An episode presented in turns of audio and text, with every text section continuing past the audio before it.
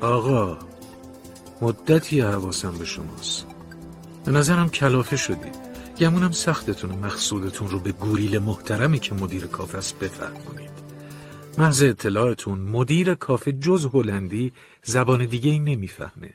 اگه مزاحم نیستم بذارید من این خدمت رو به شما بکنم و الا گوریل نمی‌فهمه شما چه جور نوشیدنی می‌خواید نگاش کنید. جوری سر تکون میده یعنی منظورم رو فهمیده. ببینید دست به کارم شد. با چه کندی خردمندانه ای هم شتاب می‌کنه. شانس آوردین قر نزد وقتی نمی‌خواد مشتری بپذیره قرشی می‌کنه و میره. اصرارم فایده نداره. سلطان خلق و خوی خود بودن امتیاز حیوانات بزرگه. خب آقا من دیگه میرم. خوشبختم خدمت کوچکی بهتون کردم البته مایلم دعوتتون رو بپذیرم. مزاحمتون نیستم؟ ممنونم. پس با افتخار کنار شما میشینم. بله. حق با شماست. سکوت این مرد نخراشیده آدم رو له می‌کنه. سکوتش مثل جنگل ساکتیه که تو دلش پر از قوقای درندگان وحشیه. گاهی تعجب می‌کنم. مردک به هیچ زبان زنده توجه نشون نمیده. کارش اینه که ملوانها رو از سر تا سر دنیا تو کافه آمستردام جمع کنه. اسم اینجا رو گذاشته مکسیکو سیتی. کسی نمی‌دونه چرا. فکرشو بکنید. کافه مکسیکو سیتی. تو قلب آمستردام. خوش به حال گوریل. درد و رنج تبعید و حس نمی‌کنه. چیزی اعصابشو به هم نمیریزه. تنها چیزی که ازش شنیدم اینه که با اخ میگه همینی که هست. می‌خوای بخواه نمی‌خوای نخواه. می‌دونید منظورش چیه؟ شک ندارم خودشو میگه. داد می‌زنه همینی هم که هستم. با کمال میل پیش شما اعتراف می‌کنم. من مجذوب چنین موجودات رک و زمختیم. این گوریل صاحب کافه زبان بیشتر مشتریهاش رو نمی‌فهمه اما براش مهم نیست. یه نگاه به صورتش بندازین. ببینین چطوری با چشمایی ریزش به مشتری ها زل می‌زنه. انگار به همهشون بدگمانه. به برجستگی پرهای بینیش توجه کنید. به نفسهای تندش دمهای نصفه و بازدمهای ناتمامش. جالبه نه؟ تو نگاه اول آدم بیغید و آرومی به نظر می‌رسه. اما دقت کنید متوجه میشید اصلا هم آروم نیست. مردک به زمین و زمان بیاعتماده. می‌دونید چرا؟ چون زبان اطرافیانش رو نفهمیده. این هیبت نخراشیده عبوس و بدگمان ناشی از اینه که فهمیده آدم ها یه جای کارشون میلنگه. این حالت روحی خاص گفتگوهایی که مربوط به شغلش نباشه رو مشکل می‌کنه. اصلا بذارید نمونه بیارم. بالای سرش کنار اون قفسه چوبی رو نگاه کنید. جای خالی تابلو رو می‌بینید. آخ کاش می‌دونستین چه شاهکاری اونجا نصب بود. هیجانم رو ببخشید.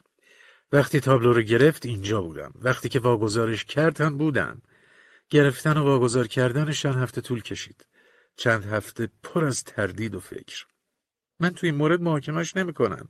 به بدگمانی موجهش هم احترام می‌ذارم. حتی با کمال میل باهاش هم عقیدم البته طبیعت معاشرتی من با گوریل در تضاده من وراجم. دوست شدم برام مثل آب خوردنه. وقتی فرانسه زندگی می کردم امکان نداشت مرد خوشزوقی ببینم و هموندم به بهونه سر حرف و باش باز نکنم. ببینم زیاد توی آمستردام میمونید؟ بله شهر زیبایی پر از جاذبه. ببخشید خندیدم آخه گمونم سالها بود این صفت رو نشنیده بودم. پر جاذبه. بله درست از وقتی پاریس رو ترک کردم. پاریس دورنمای واقعیت دکوری با شکوه و دارای چهار میلیون شبه. واقعا پنج میلیون. طبق آخرین سرشماری پنج میلیون؟ عجب. بالاخره سفارش آوردن. با امید موفقیت شما. توجه کردید؟ گوریل دکتر خطابم کرد. تو این ولایت همه دکتران یه پروفسور. البته من پزشک نیستم. دوست دارین بدونین کار من چیه؟ پس خوشوقتم من قبل از اومدن به اینجا وکیل دعاوی بودم. اما حالا قاضی توبه کارم. زیباتر بگم من یک قاضی طائبم یک قاضی طائب کسی که از گناه برگشته و توبه کرده. بذارید با شما دست بدم و خودم معرفی کنم. کوچک شما ژان باتیس کلمانس. بله ژان باتیس کلمانس. از آشنایی با شما. خوشوقتم گمون کنم شما تو کار معاملاتین. درسته؟ گفتین تقریبا تقریبا جواب بینظیری آدم و سر ذوق میاره. بله درسته. همه چیز تقریبیه. خب حالا اجازه بده این نقش کارگاه بازی کنم. من و شما تقریبا همسن و سالیم. با نگاه چل ساله های دنیا دیده ای که تقریبا همه چیز رو تجربه کردن. لباستون کت قهوه‌ای، کفش های براق و پیرهن سفید اتو کشیده. تقریبا خوب لباس پوشیدین. دستای نرم و لطیفی هم دارین. پس سرمایه دارین. ارباب. شما سرمایه داری با سلیقه هستین. زخامت شیشه عینکتون و کتابی که جیب کتتون رو برآمده کرده نشون میده آدم باسوادی هستین. قصد خودستایی ندارم اما اینکه تونستم شما رو سرگرم کنم حاکی از وسعت اندیشتونه. وگرنه این حرفا براتون جذاب نبود. پس شغل شما شما اصلا چه اهمیتی داره شما چه کارید؟ من به سنت های اخلاقی بیشتر از شغل و حرفه اعتقاد دارم. اجازه بدید دو تا سوال بپرسم. البته اگر به نظرتون فضولی اومد جواب ندید. سوال اول. شما ثروتمندی؟ تا اندازه ای بسیار خوب. سوال دوم. تا حالا ثروتتون رو با فقرا تقسیم کردین؟ خیر. می‌دونستم. پس شما صدوقی هستین. البته اگه کتاب مقدس رو نخونده باشید نمی‌دونید معنی صدوقی چیه. متوجه شدید؟ بله. صدوقیان یهودیان رفاه طلبی بودن که اعتقادی به آخرت نداشتن. پس شما کتاب مقدس رو خوب می‌شناسید. خیلی خوبه. به شما علاقمند شدم. راجع به خودم بگم. بهتون اجازه میدم خودتون قضاوت کنید. از روی سر و اما این چهره ای که میگن وحشیه قضاوت هم کنید. به هم میگن حیبت هم مثل کشتیگی راست. مگه نه؟ البته اگه از روی حرف زدن منو قضاوت کنید می‌فهمید آدم موشکافی هستم. آقا منم مثل شما آدم دنیا دیده ایم اما از روی قیافتون بدون رعایت احتیاط اعتماد کردم. من علا رقم رفتار پسندیده و گفتار موقرم مشتری پروپا قرص کافه های پر از ملوان آمستردامم. خب دیگه بیشتر از این دنبال حرف ما نگیرین. حرفه ای من مثل مخلوق خدا دوگانه است. به شما گفتم من قاضی طائب هستم. قاضی طائب. تو حرفه ای من فقط یه حقیقت ساده وجود داره. من مالک هیچ چیز نیستم. بله. منم روزگاری ثروتمند بودم. خیر چیزی رو با کسی قسمت نکردم. من هیچ چی به کسی نبخشیدم. این چی رو ثابت می‌کنه؟ ساده است ثابت می‌کنه من هم صدوقیم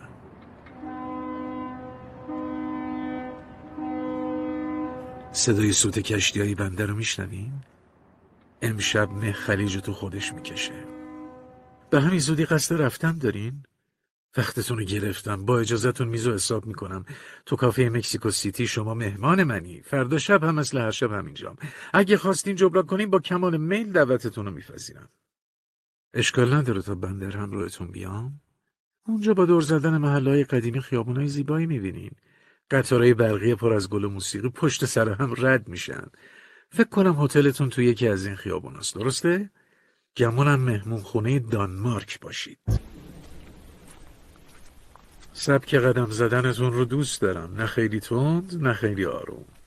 انگار گذشت زمان براتون مهم نیست. خونه منم تو محله قدیمیه. جایی که قبل از اومدن برادرای هیتلر پسندمون بهش می‌گفتن محله یهودیا. وقتی انسان فاقد شخصیته باید روش خودش رو بسازه.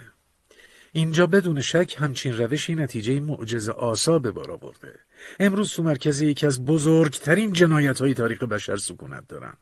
شاید همین به هم کمک کرده روحیه گوریل کافه و بدگمانیش رو درک کنم. اینجوری با تمایل فطری که من رو سوی احساس و عاطفه میکشونه مبارزه می‌کنم. وقتی چهره ای تازه می‌بینم زنگ خطرم به صدا در میاد. به هم میگه خطر! آهسته بران! بعد از این اختار هر چی حس دوستیم به طرف مقابل قوی باشه فایده نداره. باز هم احتیاط می‌کنم. می‌دونم سرتون رو درد آوردم اما بذارید با یه حکایت راه رو کوتاه کنم. زمانی که آلمان ها دهکده زادگاه هم رو اشغال کردن افسری آلمانی در نهایت ادب از پیرزنی خواهش کرد به میل خودش یکی از دو پسرش رو برای تیر بارون انتخاب کنه. باور می‌کنید؟ آقا باور کنید همه این شگفتی ها ممکنه. من مرد پاکدلی رو میشناختم که بدگمانی به خودش راه نمی‌داد. مرد طرفدار صلح و آزادی مطلق بود. با عشق عمیق به تمامی نوع بشر عشق میورزید. به نظرم روحی برگزیده داشت. زمان آخرین جنگ های مذهبی اروپا سردر خونه روستاییش زده بود. از هر کجا هستید قدمتان سر چشم داخل شوید. به نظرتون چه کسی این دعوت انسانی رو پاسخ داد؟ چریکای فاشیست. باورتون میشه؟ انگار خونه واسه خودشونه. بی تعارف وارد شدن. شکمش رو پاره کردن و دل و رودش رو از دیوارای خونه با صفاش آویزون کردن. اوه ببخشید. اصلا نفهمید بهش زدم. عجب چه جمعیتی. اونم این وقت شب زیر این بارون. من این مردم رو دوست دارم. مردمی که تو پیاده ها میلولن. مردمی که تو فضای کوچیک خونه ها گیر افتادن. سرتون درد آوردن؟ متشکرم شرمندم می‌کنین واقعا لبریز حرفم. می‌گفتم من این مردم رو دوست دارم. مردمی که تو خونه های کوچیک گیر افتادن. از طرفی هوای مهالود و زمین های سرد اینجا هم دوست دارم. همچنین دریا رو دریایی که مثل لگن رخشویی ازش بخار بلند میشه. مردم و خونه هاشون رو دربر می‌گیره. این مردم هم اینجا هستن هم جای دیگه. مردم همه جا هستن. حق دارین درک نکنین وقتی صدای قدم هاشون رو روی سنگ فرش های چرب بارون خورده میشنوید وقتی می‌بینید از کنار مغازه های رنگارنگشون میگذرن مغازه هایی که ویتریناشون پر از شاهماهی و جواهره شاهمایی های طلایی و جواهراتی به رنگ برگ های خشک درخت. حتما شما هم گذر این مردم از کنار این همه نور و تاریکی می‌بینید و فکر می‌کنید این مردم امشب تو این لحظه همینجا. بله. شما هم مثل همه فکر می‌کنید. شما این مردم نازنین و نمایندگان بازرگانان می‌بینید. مردمی که برق سکه هاشون رو مثل جاودانگی روحشون می‌دونن. شما اشتباه می‌کنید. به اطراف نگاه کنید درسته این مردم با ما راه میرن. اما تو این مه سرشار از چراغهای نئونی و انواع خوردنی سرهاشون کجاست؟ آقا هلند رویاس رویایی دوگانه. ساخته شده از دود و طلا. روزها وجه دود ناکیش بیشتره شبها جلای طلاییش. این مردمی که سراشون تو دود و بخار فرو رفته خواب می‌بینن. مثل رقصندگان دایر وار دور خودشون میچرخن و رویا می‌بینن. این مردم که سرهاشون بین دوده مثل خوابگردها دعا می‌خونن. پس دیگه اینجا نیستن. این مردم به هزاران کیلومتر دورتر عزیمت کردن. این مردم به درگاه خدایان دعا می‌خونن. جعبه و آینه هاشون رو به نقش خدایان آراستن. خدایانشون همین الان بالا سر ما سرگردانه آقا هلند فقط اروپای بازرگانان نیست. هلند فقط لنگرگاه معاملات نیست. هلند دریایی که به ژاپن منتهی میشه. به جزایری می‌رسه که توشون آدما چه دیوانه چه خوشبخت. عاقبت میمیرن. ببخشید اختیار سخن رو از دست دادم. انگار دفاعیه می‌خونم. علتش عادت و قریه ذاتیم. البته پر حرفین دلیل دیگه هم داره. می‌خوام این شهر و عمق اشیا رو به شما بشناسونم. ما تو عمق اشیا هستیم. توجه کردید مناطق آمستردام مثل طبقات دوزخه.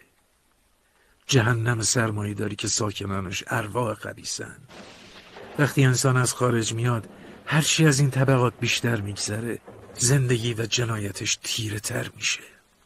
ما اینجا تو آخرین طبقه دوزخی. می‌دونستیم؟ با هیجان زده شدم.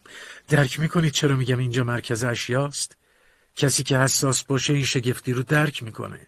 روزنامه خونه ها و فریبکارها نمی‌تونن دورتر برن. از هر گوشه اروپا میان اینجا. زیر بارون گوش به صوت کشتی ها میدن. خیابون ها رو بیهود قدم می‌زنن و آخر سر. با وجودی ترسان و یخ زده به گرمای کافه ها پناه می‌برن. تو قلب آمستردام وارد مکسیکو سیتی میشن تا به همه زبانهای زنده دنیا نوشیدنی درخواست کنن. اونجا من منتظرشون نشستم. خدا حافظ هموطن عزیز. فردا باز هم دیگر رو می‌بینیم. نزدیک پل از شما جدا میشم. من شبا از پل عبور نمی کنم سالهاست با خودم عهد کردم از روش نگذرم. فکر کنید کسی تو شب خودش رو بندازه تو آب. از دو حالت خارج نیست. اگر خودم رو تو این هوای سرد تو آب بندازم از سرما هلاک میشم. اگرم ببینم کسی تو آب دست و پا می‌زنه نمی‌تونم کاری براش بکنم. مجبورم به حال خودش بذارم تا غرق شه. نمی‌دونید شیرجه های نرفته چه کوفتگی های شدیدی به جا می‌ذارن. دیگه وقت خداحافظی شبتون به خیر فردا میبینمتون. بله. اسمم ژان باتیست کلمانسه. قاضی طائب. اسم حقیقی نیست اما فراموشش نکنید. آقا خوشحالم دوباره میبینمتون. می‌پرسین قاضی طائب یعنی چی؟ ببخشید میخندم. به گمانم کنجکاویتون رو برانگیختم. باور کنید قصد بدی نداشتم. به هر حال خودم رو ملزم می‌دونم منظورم رو شفافتر بیان کنم. اما بهتر قبلش بعضی وقایع رو شهر بدم. اینطوری حکایتم رو بهتر درک می‌کنید. چند سال پیش تو پاریس وکیل دعاوی بودم. نیمچه شهرتی هم داشتم. بله وکیل معروفی بودم. البته اسم حقیقی رو به شما نگفتم. اما شما به همون ژان باتیست کلمنس راضی باشید. از بس دور نشید تخصص من دفاع از دعاوی شرافتمندانه بود.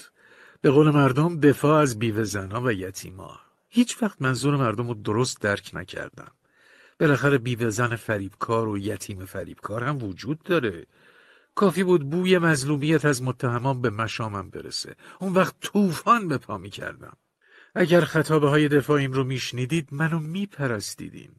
می‌دونم الانم درستی لحن، صحت گفتار، قدرت و حرارت کلامم حتی خشمهای به اندازم رو تحسین می‌کنید. نگاه کنید. حتی از نظر جسمانی طبیعت به خدمتم در اومده. رفتار بزرگ منشانه. بدون هیچ تلاشی برازنده منه. علاوه بر این دو احساس صادقانه من رو دلگر می‌کرد. اول اینکه طرف خوب ماجرا ایستاده بودم چون من وکیل پرونده بودم. دوم تحقیر غریزیم نسبت به قضات شاید حس نفرتم به قضات اونقدرها هم فطری نبود نباید منکر شد وجود قضات لازمه مگه نه؟ با این همه درک نمی کردم کسی داوطلب این کار عجیب شه. اگه با چشم خودم نمی‌دیدم باور نمی کردم باید بگم زندگی من در واقع از هم صحبتی با مردمی که حقیر میشه مردمشون تأمین می‌شد. آقای عزیز حق به جانب بودن و احترام به خود آدم آروم نگه میداره.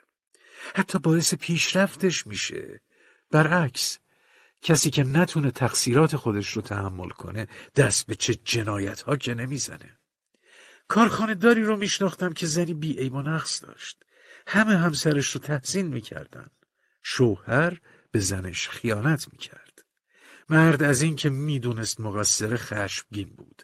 هر چه زن فضیلت بیشتری نشون می‌داد مرد دیوونه تر می‌شد به نظرتون مرد چیکار کرد گمان می‌کنید دیگه زنش رو فریب نداد خیر.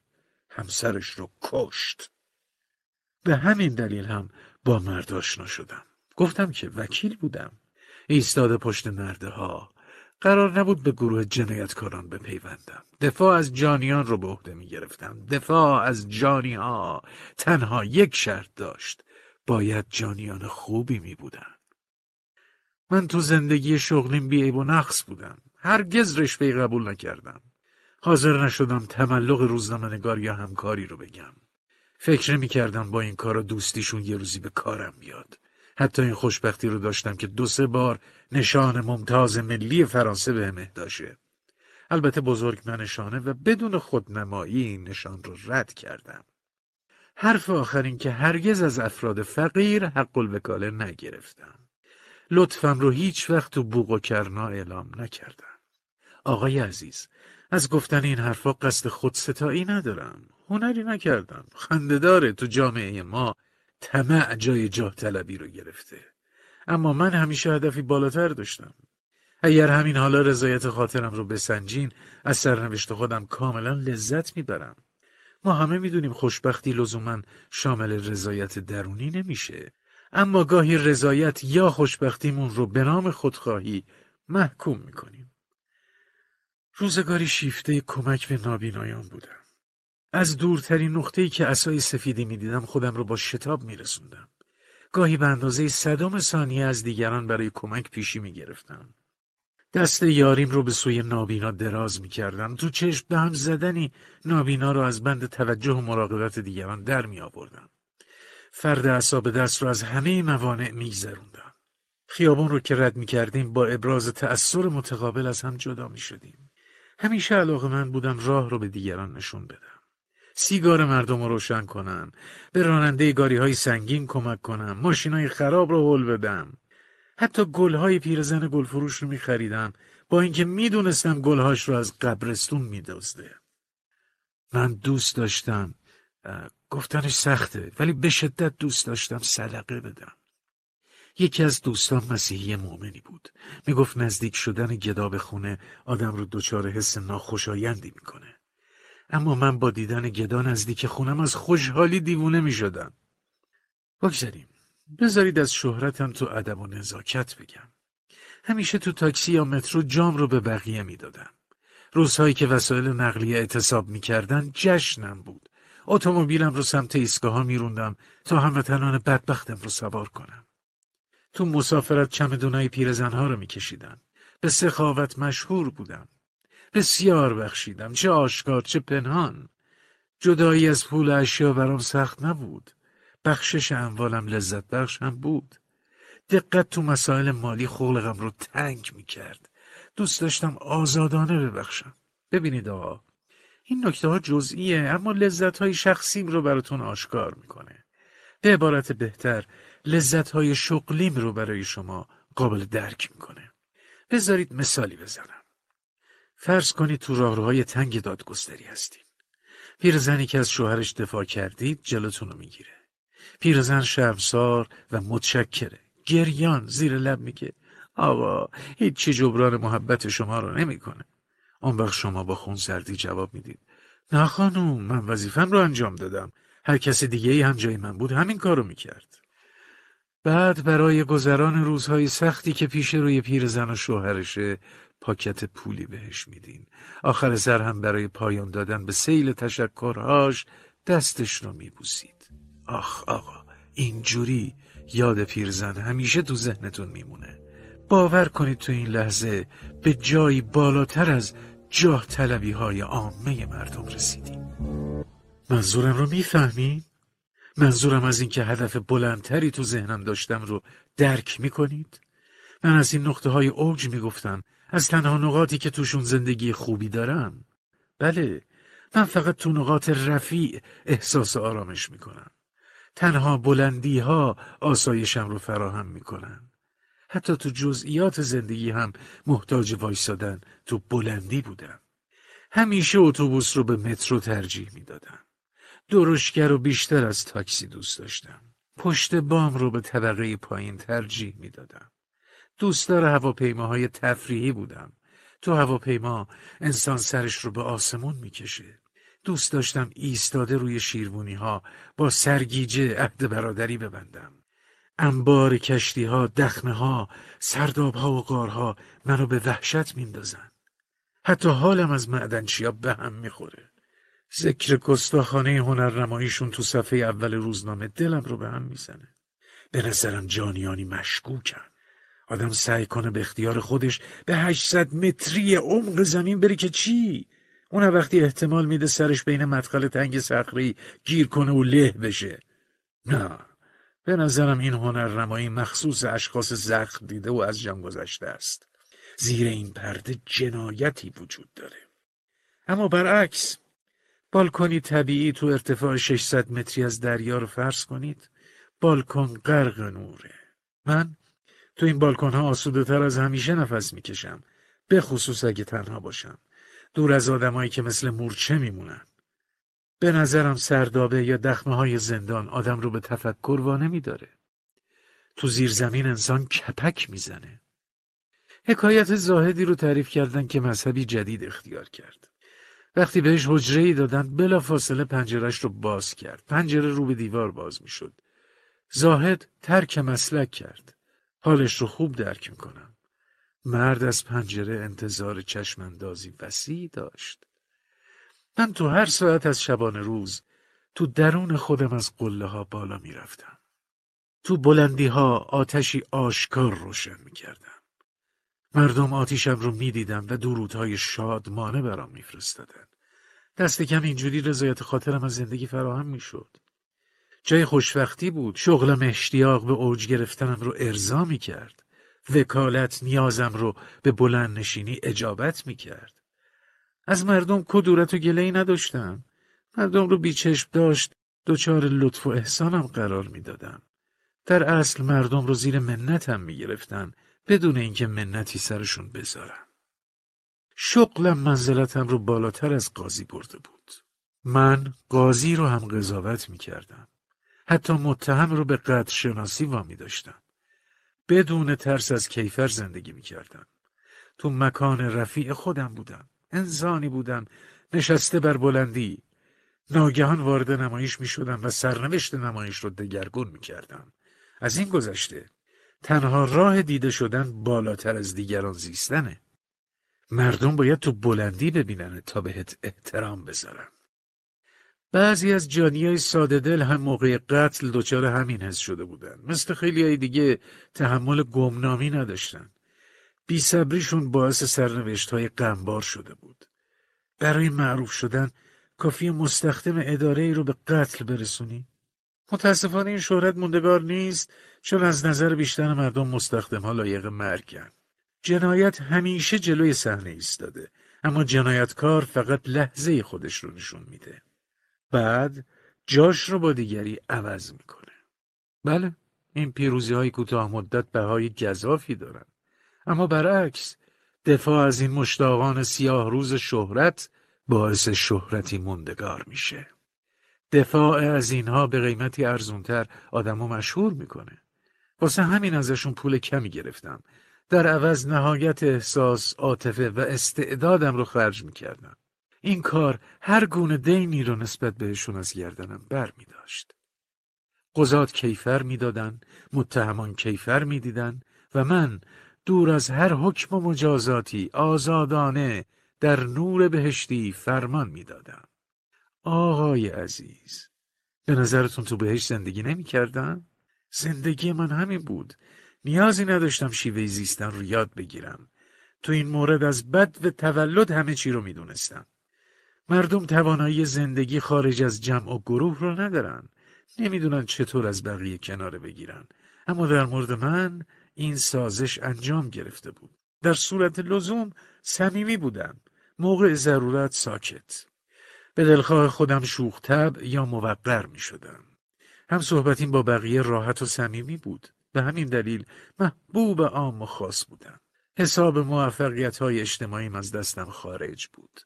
چهرم بد نبود ضمن اینکه هم بازیگر ماهر و هم دانشمندی امین هم بودم خلاصه کسی رو سراغ نداشتم به اندازه من طبیعی و کامل باشه هستی رو هر جور بود میپذیرفتم از عرش تا فرش مسخرگی ها بزرگی ها و ذلت های زندگی رو رد نمی کردم. افسار نفس و جسمم در اختیارم بود مردم خواستار همنشینی با من بودن برای نزدیک شدن به هم فکر می کردم قبلا منو جایی دیدن زندگی با همه نعمت ها و موجوداتش به پیشوازم می اومد. این نعمت ها رو با غرور و احترام میپذیرفتم. در واقع از فرد انسان بودن خودم رو مافوق بشر می‌دیدم. من از خانواده شریف اما گمنام بودم. پدرم افسر بود. اما گاه خودم رو پسر شاه می‌دونستم. حتی از اونم بالاتر. خوب توجه کنید به یقین خودم رو داناتر از بقیه می‌دونستم. اما چنین یقینی رو هر احمقی احساس می‌کنه. اینجا چیزی فراتر وجود داشت. نمی‌دونم چه جوری بگم. احساس می‌کردم برگزیده شدم. برگزیده برای کامیابی طولانی و مداوم. تصادف رو قبول نداشتم. می‌دونستم همچین صفات والایی تصادفی جا جمع نشده. سعادتم رو متصل به فرمانی برتر در عالم والا می‌دونستم. من با ایمان به نیروی برتر سالها تو اوج پرواز کردم. نیروی برتر من رو برگزیده بود. خودش منو از جریان زندگی بالاتر برده بود. راستش هنوزم حسرت اون روزها رو می‌خورم. تو اوج پرواز می‌کردم و تو اوج بودم تا شبی که نه نه باید فراموش کنم. شاید قلوف می‌کنم که از هر نظر راحت بودم ولی مطمئنم در این حال از هیچ چیزی راضی نبودم. هر لذتی آرزوی لذتی دیگر رو برمیانگیخت. از جشنی به جشن دیگه می‌رفتم. گاه تو شیفتگی کامل جهان و موجوداتش فرو می‌رفتم. چه شبهای درازی که تا سحر تفریح می‌کردم. تفریح منو به خلصه می‌برد. خلصه ای پر از شور و خستگی. تو عالم خلصه لحظه کوتاه بدنم به رعشه میافتاد. به نظرم می‌رسید سرانجام. راز موجودات و جهان رو می‌فهمم. اما صبح روز بعد خستگی و راز هستی ناپدید می‌شدن باز از نو شروع می‌کردم. همیشه سرشار بودم. اما هیچ وقت سیراب نمی‌شدم. میدویدم اما نمی‌دونستم کجا توقف کنم. تا روزی که بهتره بگم شب تا شبی که موسیقی از نوازش دست برداشت. روشنی ها خاموش شد جشن و خوشبختیم یک بار در هم شکست. اجازه بدید قبلش دوست بدویمون گوریل رو صدا بزنم. لطفا سرتون رو به علامت تشکر تکون بدید آقا. من به همدردیتون نیازمندم. می‌بینم از حرفم تعجب کردید. تا حالا نشده یهو به دوستی و همدردی احتیاج پیدا کنید؟ اما من عادت کردم به همدردی قناعت کنم. همدردی آسونتر به دست میاد. تعهدی هم ایجاد نمی‌کنه. همدردی از احساسات بزرگانه. ارزون به دست میاد. معمولا همدردی رو بعد از وقوع بلایا به دست میارن. اما دوستی به این سادگی نیست. دوستی به مرور ایام و با رنج بسیار به دست میاد. وقتی هم به دست اومد راهی برای خلاصی نداره. باید جلوش سینه سپر کرد. تصور کنید دوستانتون هر شب طبق وظیفه به شما تلفن کنن. مثلا تلفن کنن بدونن هنوز زنده اید یا قصد خودکشی نداریم. دوستان تلفن نمی‌کنن از تنهایی درتون بیارن. برعکس اگر دوستی بهتون تلفن کنه دقیقا همون شبیه که تنها نبودید. دقیقا زمانی سراغتون رو می‌گیرن که زندگی به کامتونه. خداوند ما رو از تحسین دوستان در امان نگه داره. خدا نکنه هیچ وقت در نظر دوستان جایگاه بزرگی داشته باشیم. اما امان از فامیلا و نزدیکا. کارشون فقط دوست داشتن ماست. تلفن می‌زنن و ما رو به تیر میبندن. اتفاقا تیراندازه ماهری هم هستن. درست نشونه می‌گیرن. خیانتکارا. چطور؟ کدوم شب؟ آهان. شبی که جشنم ازا شد. به اونم می‌رسیم. صبور باشید. هر کی با منه باید حوصلش زیاد باشه. این حکایت دوستان و اقوام به موضوع مورد بس بی نیست. کسی ماجرای جالبی نقل می‌کرد. ماجرای مردی که دوستش افتاده بود زندان. مرد شبها روی زمین سخت میخوابید. خودش رو از لذت آسایش محروم می‌کرد. می‌دونید چرا؟ چون دوست زندانیش از آسایش محروم بود. آقا چه کسی برای ما رو زمین میخوابه؟ من خودم می‌تونم این کارو بکنم؟ گوش کنین. می‌خواستم به این کار توانا بشم و خواهم شد. همه ما روزی می‌تونیم این کارو بکنیم. چنین روزی روز رستگاری مونه البته کار آسونی نیست چون دوستی با فراموشکاری و ناتوانی همراهه. از این گذشته شاید چنان که باید نمی‌خواد شاید ما زندگی رو اونطوری که باید و شاید دوست نداریم توجه کردید فقط مرگ احساساتمون رو بیدار می‌کنه؟ رفقایی که ازمون دور شدن و زیاد دوست داریم. مگه نه؟ استادای مرده رو میپرستیم. عاشق کسایی هستیم که دهانشون پر خاکه و حرف نمی‌زنن. می‌دونید چرا با مرده ها عادلتر و بخشنده تریم؟ دلیلی ساده است. نسبت بهشون تعهدی نداریم. مرده ها آزادمون می‌ذارن. دوستی داشتم که همیشه ازش دوری می‌کردم. چون بودن باهاش کسلم می‌کرد. به علاوه دوستم پایبند اصول اخلاقی بود. با این وجود زمان مرگ تنهاش نذاشتم. دوستم راضی از من دستام رو توی دستش فشرد و مرد. خدای من چه آشوب دلپذیری. تلفن ها زنگ می‌خورن ضربان قلبا بالا میره جمله ها کوتاه میشن.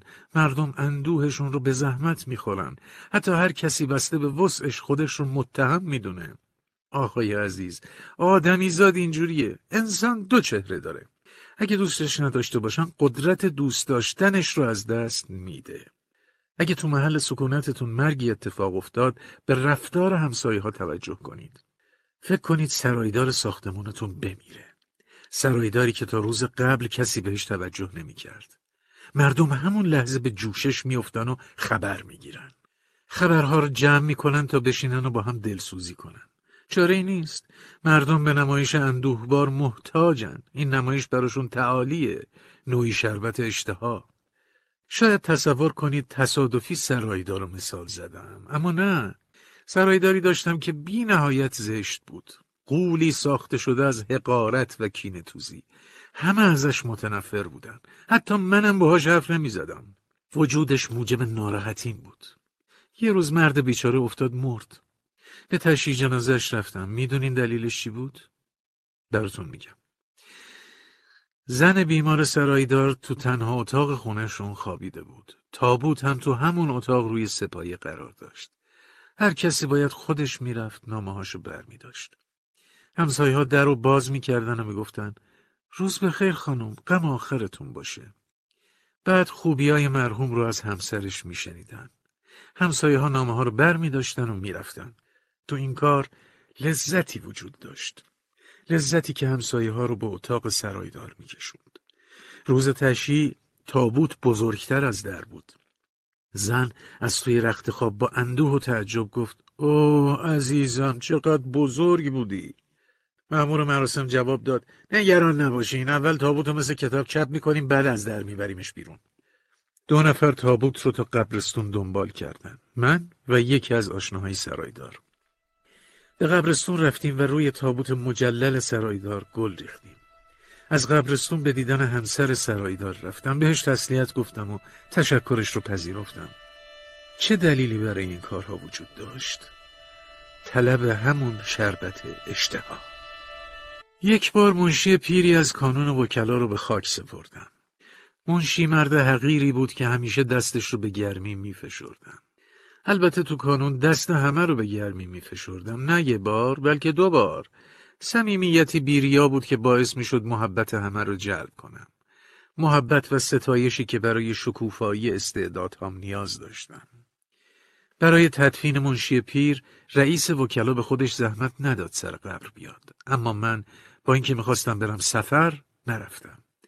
کارم مورد توجه قرار گرفت. اصلا چون می‌دونستم مورد تمجید قرار می‌گیرم رفتم. بارش سنگین برفم جلوی رفتنمو نگرفت. چی گفتین؟ به اون شبم می‌رسیم از موضوع دور نشدم ترس به دلتون را ندید بذارید قبلش چیزی رو براتون تعریف کنم زن سرایدار که از اندوهش لذت می برد برای لذت بیشتر با خرید صلیبی از چوب نفیس خودش رو بدهکار کرد بذارید ماجرای مرد وفاداری رو براتون تعریف کنم. مرد 20 سال از زندگی خودش رو صرف زن نادونی کرده بود. همه چیزش رو فدای زن کرد. دوستان، کار، حتی شور زندگیش. با این همه یک دفعه پی برد زن رو هیچ وقت دوست نداشته. در حقیقت مرد گرفتار ملال شده بود. او دلتنگ بود مثل خیلی از مردم. واسه همین برای خودش زندگی پردردسری ساخته بود علت بیشتر تعهدات انسانی اینه که باید حادثه اتفاق بیفته بنابراین زنده باد مراسم تدفین لاقل من این بهونه رو نداشتم. هیچ وقت توی زندگیم دچار ملال نشدم. می‌دونید چرا؟ چون حکمرانی می‌کردم. اما اون شب سرخوشتر از همیشه بودم. دلم نمی‌خواست اتفاقی بیفته. با این وجود غروب زیبای پاییزی بود. هوای شهر کمی گرم اما مطبوع بود. شب از راه رسید. کرانه آسمون کم کم تیره می‌شد. از ساحل چپ رود سن به طرف پل می‌رفتم. کنار رودخونه خلوت بود. برگ های زرد و خاکالود رو لگت می کردم. کم کم آسمون از ستاره لبریز شد. لطف شب و خلوت پاریس رو با روحم می چشیدم. خوشحال بودم. روزم به خوبی گذشته بود. عبور نابینایی از خیابان، تقلیل مجازات مجرمی مظلوم، چند فقره بزل و بخشش و ایراد سخنرانی بداهه در رابطه با سنگدلی طبقه حاکم روزم ساخته بود. راضی از خودم به پل رسیدم. کسی روی پل نبود. به جریان آب نگاه کردم. حس عظیمی از قدرت و کمال توی وجودم اوج گرفت. قلبم منبسط شد. عمیقا خوشنود بودم. یک دفعه صدای قهقهه زنی رو از پشت سرم شنیدم. مات و مبهوت سرم رو چرخوندم. کسی نبود. تا کنار نرده رفتم. قایقی روی آب نبود. سرم رو بالا گرفتم. دوباره صدای خندر از پشت سرم شنیدم. کمی دورتر. صدا با جریان آب پایین رفت. سر جان میخکوب شدم. صدای خنده کم و کمتر می‌شد اما هنوز از پشت سرم میشنیدم صدای خنده از بستر آب میومد کوبش پیاپی قلبم رو میشنیدم خوب به من گوش کنید. تو این خنده چیز مرموزی وجود نداشت. خنده ای ساده و طبیعی بود. لحنی دوستانه داشت. لحظه بعد صدا قطع شد. به کنار رودخونه برگشتم. گیج بودم. به سختی نفس میکشیدم وقتی رسیدم خونه به دوستی تلفن زدم. خونه نبود. نمی‌دونستم از خونه برم بیرون یا نه. تو این تردید بودم که ناگهان زیر پنجره اتاقم صدای خنده ای شنیدم. پنجره رو باز کردم.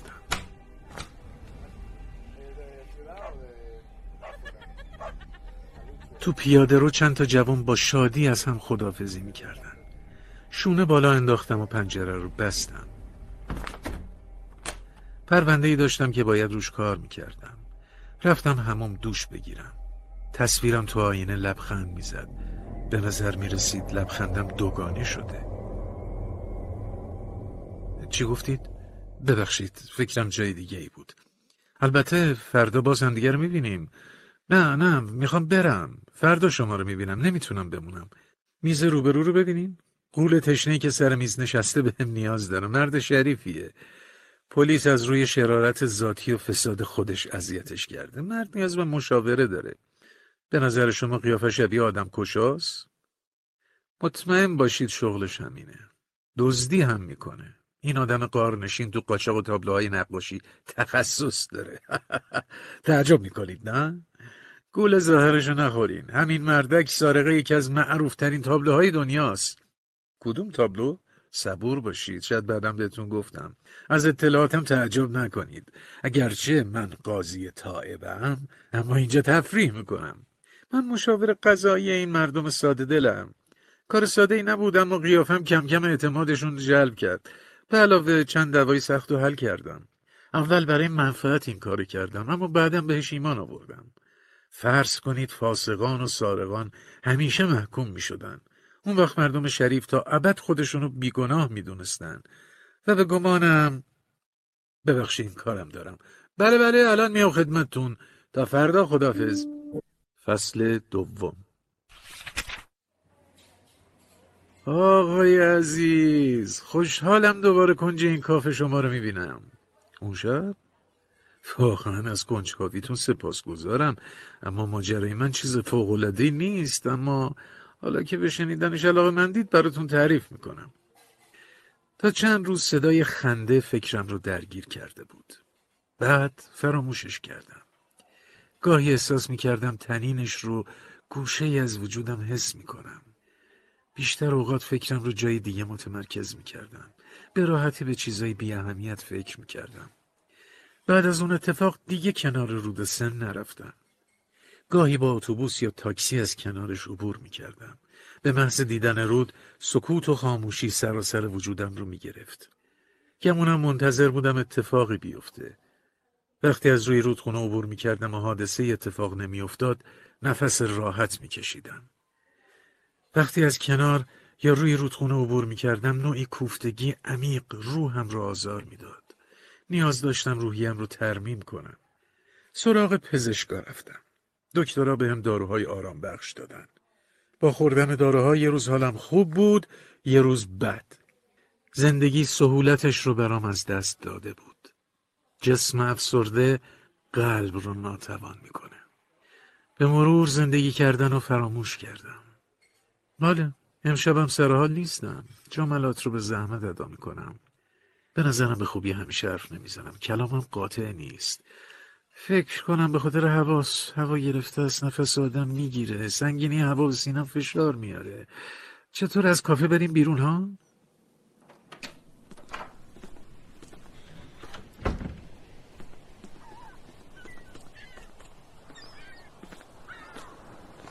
به جزیره های اون طرف آب نگاه کردین؟ من همه جزیره ها رو دوست دارم تو جزیره راحت تر میشه حکومت کرد اون خونه آجاری رو می‌بینین؟ قشنگه نه؟ حالا اونجا رو نگاه کنین. اون دوتا جمجمه آویزون رو می‌بینین؟ صاحب این خونه قبلا برد فروش بوده. قدیما مردم جربوزه داشتن اهل پنهونکاری نبودن. داد می‌زدن همینی که هست. من مال و ثروت دارم تجارت برده می‌کنم. کسی هم جلو دارم نیست. فکر کنید امروز کسی این حرفا رو بزنه. کسی رسما اعلام کنه شغلش برده فروشیه مگه میشه؟ اول از همه صدای همکارای خودم در میان. تا دو تا بیانیه صادر نکنن دست بر نمیدارن. البته منم کنارشون امضا می‌کنم. ما با بردگی مخالفیم.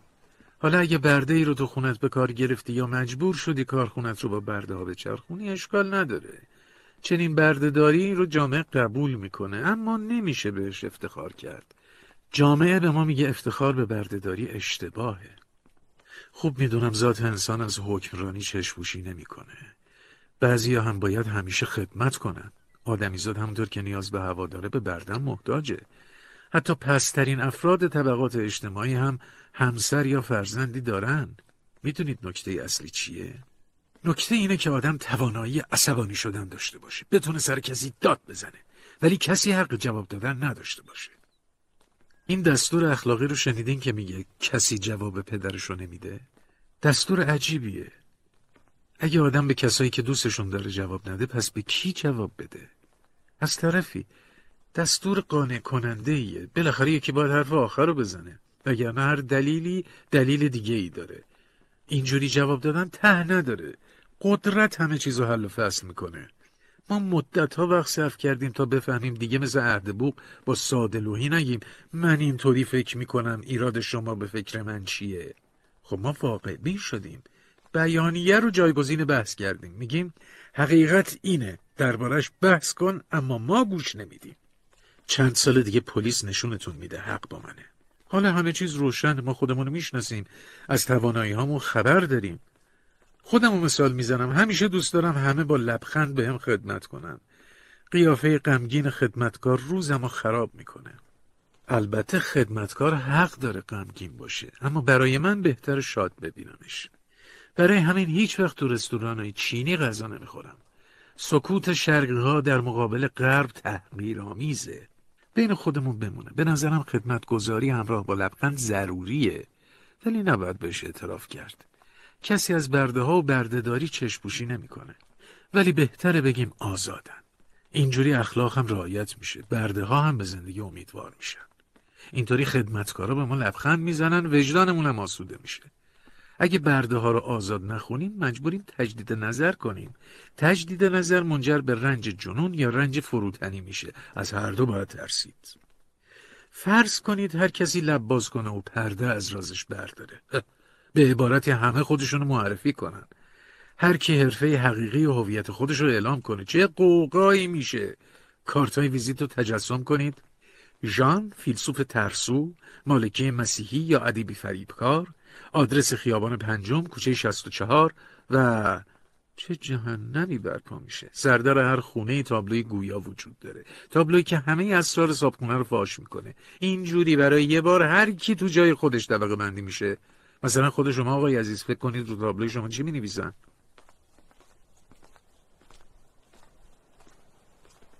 حرفی نمی‌زنی؟ باشه برای بعد وقتی آماده شدین خودتون جوابم رو میدین.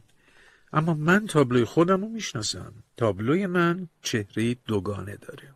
روی تابلوم یک سر نقاشی شده با دو صورت. صورت هایی که یکی چشم به جلو داره و یکی چشم به پشت سر. به زبان استعاره. یکی آینده رو می‌بینه دیگری گذشته رو. زیر تابلو با خط خوش شعار دلربای من رو نوشته. از این حذر کنید اما کارت هم. روی کارت ویزیت هم نوشته ژان باتیس کلمانس بازیگر. بذارید براتون مثالی بزنم. چند شب پیش موقع عبور نابینایی از خیابون چیز جالبی به ذهنم رسید. می‌دونید در جواب تشکرش چی کار کردن؟ در جواب کلاهم رو برداشتم. بی نهایت چه حسابه. مسلما من تا اون زمان برای نابیناها کلاه اثر بر نمی داشتم نابینا که تعظیمم رو نمی‌دید. می‌دونین تو اون لحظه پرشکوه مخاطبم کی بود؟ خب معلوم تماشاگرا. ادای احترام پس از اجرای بازی. تشکر برای اینکه نمایشم رو دیدن خب مگه نه؟ گاهی هم همه چیز بر وفق مراد نیست. یه بار به راننده اتوبوسی کمک کردم. راننده ازم تشکر کرد. در جواب تشکرش گفتم هیچ کس دیگه این کارو نمی کرد موی بدنم سیخ شد. بازیگری بودم که دیالوگش رو اشتباه گفته. نمایش خراب شد. باید می‌گفتم هر کسی دیگه هم بود همین کارو می‌کرد. این اشتباه لفظی روی دلم موند. قبلا تو تواضع واقعا یک تاز بودم. هموطن عزیز. با کمال فروتنی اعتراف می‌کنم همیشه سرشار از غرور بودم. من من من. این ترجیبند زندگی گرامی من بود. کلمه من تو هر چی می‌گفتم شنیده می‌شد. هرگز بدون خودستایی حرف نزدم. خیشتن دارانه خودم را ستایش می‌کردم. من همواره آزاد و با اقتدار زندگی کردم. بیقیدیم تنها یک دلیل داشت. من یگانه بودم. همانندی برای خودم نمیشناختم. قبلا هم به شما گفتم خودم رو باهوشتر از همه مردم تصور می‌کردم. خودم رو تو همه چی عالی می‌دونستم. تیرانداز نمونه راننده بینظیر بهترین عاشق. حتی تو زمین هایی که خوب نبودم مثلا تو تنیس متوسط بودم. اما می‌دونستم اگه فرصت تمرین داشته باشم حریف قوی ترین تنیسورا میشم. جز برتری و فضیلت چیزی تو خودم سراغ نداشتم. برترین منو آروم و نیکخو نگه می داشت. اگه مشغول کار بقیه می شدم فقط از سر بنده نوازی بود. نمایش شایستگی خودم بود برای خودم. مردم رو یاری می کردم تا از عشق خودم به خودم فراتر برم. بعد از اون شب بعد از شنیدن تنین اندوهبار خنده ها حقایقی بدیهی رو کشف کردم. البته به مرور. اول لازم بود خاطراتم رو از نو زنده کنم. هر چی می‌دونستم رو از اول یاد گرفتم. انگار همه چیز تو خودم بود و بهش بیتوجه بودم. تا اون روز معجزه شگفتانگیز فراموشی یاریم کرده بود. همه چیز رو فراموش می‌کردم. زودتر از همه آدم ها تصمیمام رو از یاد میبردم. چیزی رو به حساب نمی آوردم جنگ، خودکشی، عشق، بدبختی هیچ کدوم برام ارزش نداشت. البته اگر شرایط ایجاب می‌کرد بهشون توجه نشون می‌دادم. اما توجه هم معدبانه، ظاهری و سطحی بود. گاهی وانمود می‌کردم از موضوعی به هیجان اومدم. موضوعی که ربطی به زندگیم نداشت. در باطن با چنین فرعیاتی کار نداشتم. فقط وقتی آزادیم در خطر بود توجه هم به موضوعی جلب می‌شد. چی بگم؟ همه چیز آروم میگذشت. همه چیز ملایم از کنارم رد می‌شد. البته باید نسبت به خودم منصف باشم. بعضی از فراموشیان قابل تحسین بودن. دیدین آدم های خوب هر توهینی رو میبخشن؟ واقعا هم میبخشن اما فراموش نمی‌کنن. نکته کار همینجاست. من از جنس آدم های خوب نبودم. هر توهینی رو نمیبخشیدم اما فراموش می‌کردم. افرادی فکر می‌کردن عمیقا ازشون متنفرم. اما وقتی با سلام گرمم مواجه می‌شدن وقتی دستشون رو صمیمانه میفشردم هاج و واج میموندن. بعدش بزرگواری من رو تحسین می‌کردن. البته بعضی هم بر حسب خلقشون بیغیرتیم رو تحقیر می‌کردن. انگیزان ساده بود. همه چیز رو فراموش کرده بودم. حتی اسم این آدم ها رو نمی‌دونستم. بنابراین نقص بیقیدی منو شریف و بزرگوار نشون می‌داد. تو زندگیم جز من چیزی دوام نداشت. جز من همه چیز قابل فراموش کردن بود. تا بالاخره همه چیز رو به یاد آوردم. کم کم حافظم برگشت. درستر بگم من به حافظم برگشتم. خاطره که منتظرم بود رو به یاد آوردم. پشت چراغ قرمز ایستاده بودم. وقتی چراغ سبز شد لحظه توقف کردم. همون لحظه هموطنان صبورمون بی وقفه بوق زدن. لابلای این صداها ماجرایی از گذشته به یادم اومد. حادثه تو همچین اوضاعی اتفاق افتاده بود. وقتی چرا قرمز بود موتور سواری ازم سبقت گرفت. درست جلوم وایساد. موتور سوار مرد لاغر و ریزه ای بود. لحظه سبز شدن چراغ موتور مرد خاموش شد. مرد بیهوده سعی می‌کرد موتورش رو روشن کنه. چراغ سبز شده بود. مرد همچنان مشغول موتورش بود. با ادب همیشگیم ازش خواستم موتورش رو کناری بکشه تا رد شم. مردک از دست موتورش عصبانی بود. عصبانیتش رو سر من خالی کرد. سرم داد زد باره پی کارت. انتظاری نیست.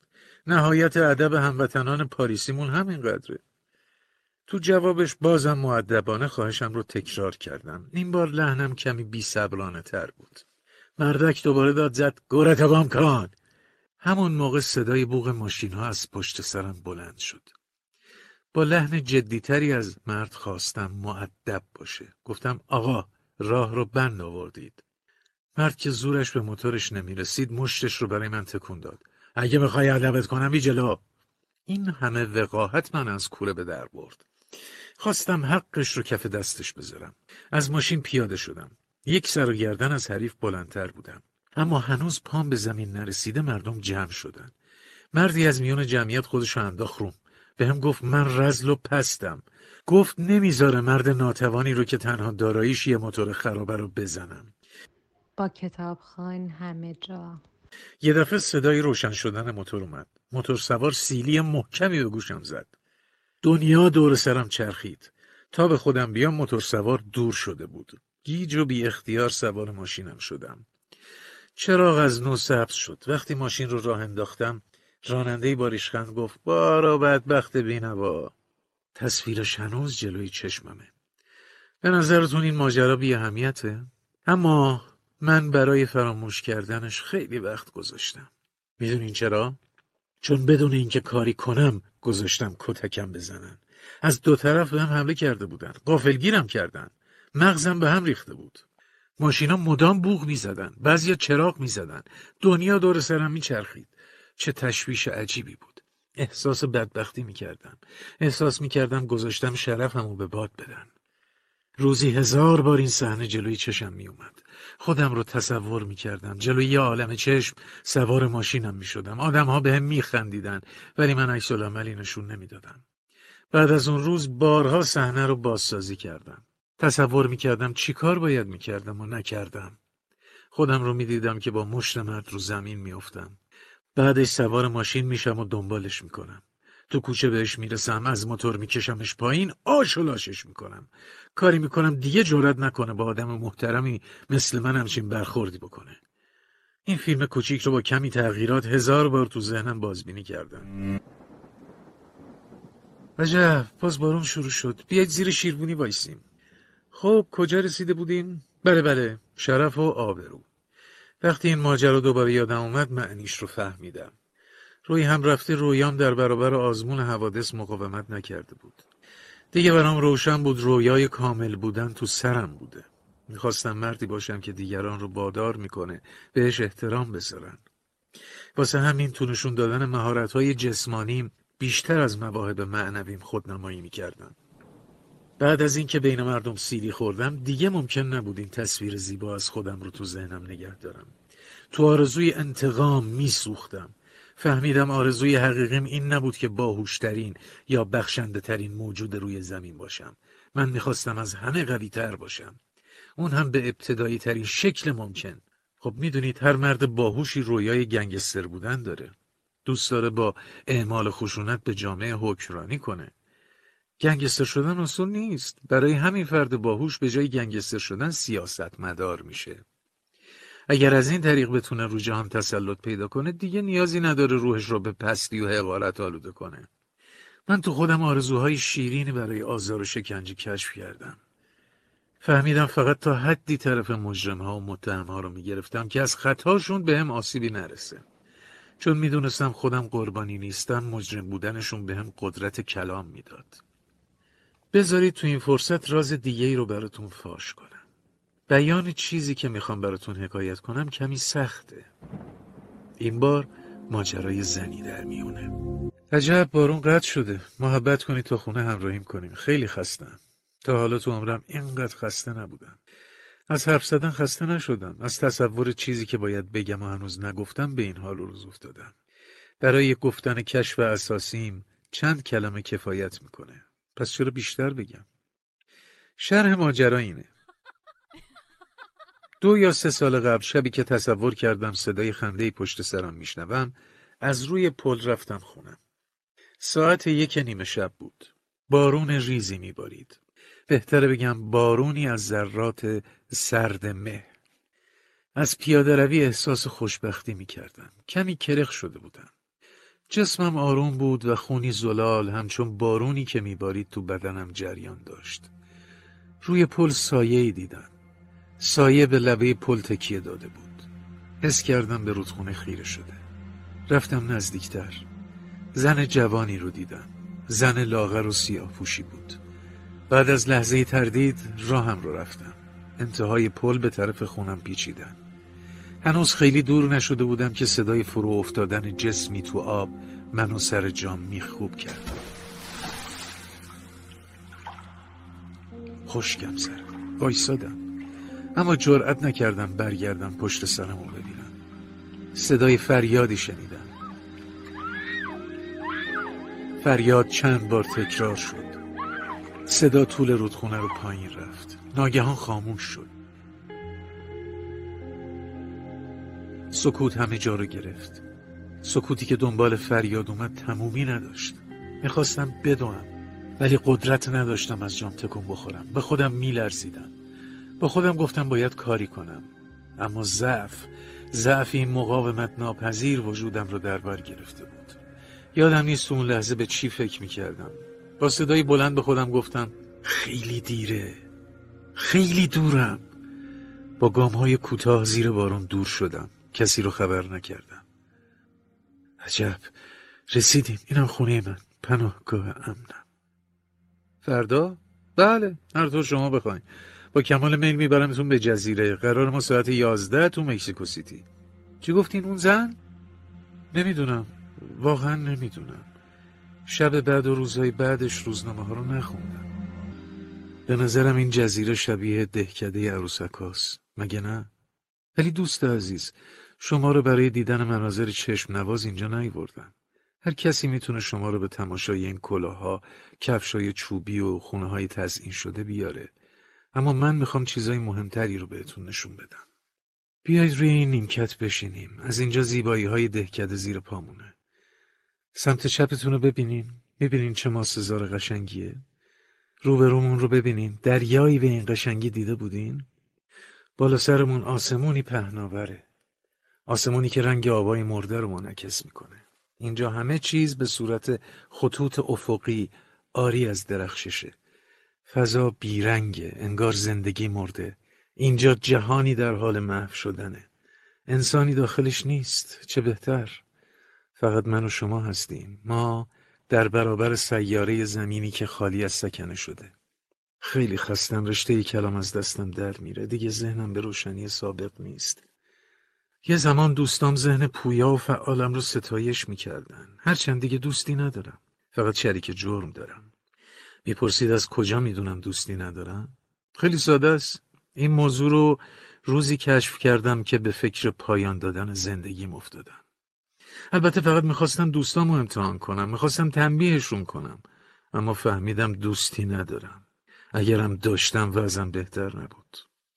اگر میمردم نمی‌تونستم از زیر تابوت قیافه دوستامو ببینم. از ورای کفن چیزی دیده نمی‌شد. تازه اگه خطر شنیدن انگیزه هایی که برای مرگتون عنوان می‌کنن به حساب نیاریم. قبل از مرگ هم صداشون رو میشنوم. خیلی ضعیف بود. نتونست تحمل کنه. واسه همین خودشو کشت. مردم از نظر قوه ابداع خیلی فقیرن. همیشه خیال می‌کنن آدم به خاطر ضعفاش خودکشی می‌کنه. چیز دیگه ای تو مغزشون فرو نمیره. وقتی بمیری فرصت رو قنیمت میشمارن تا برای عملتون انگیزه های احمقانه بتراشن. برای همین هیچ از اندیشه های حقیقی رو درک نمی‌کنه.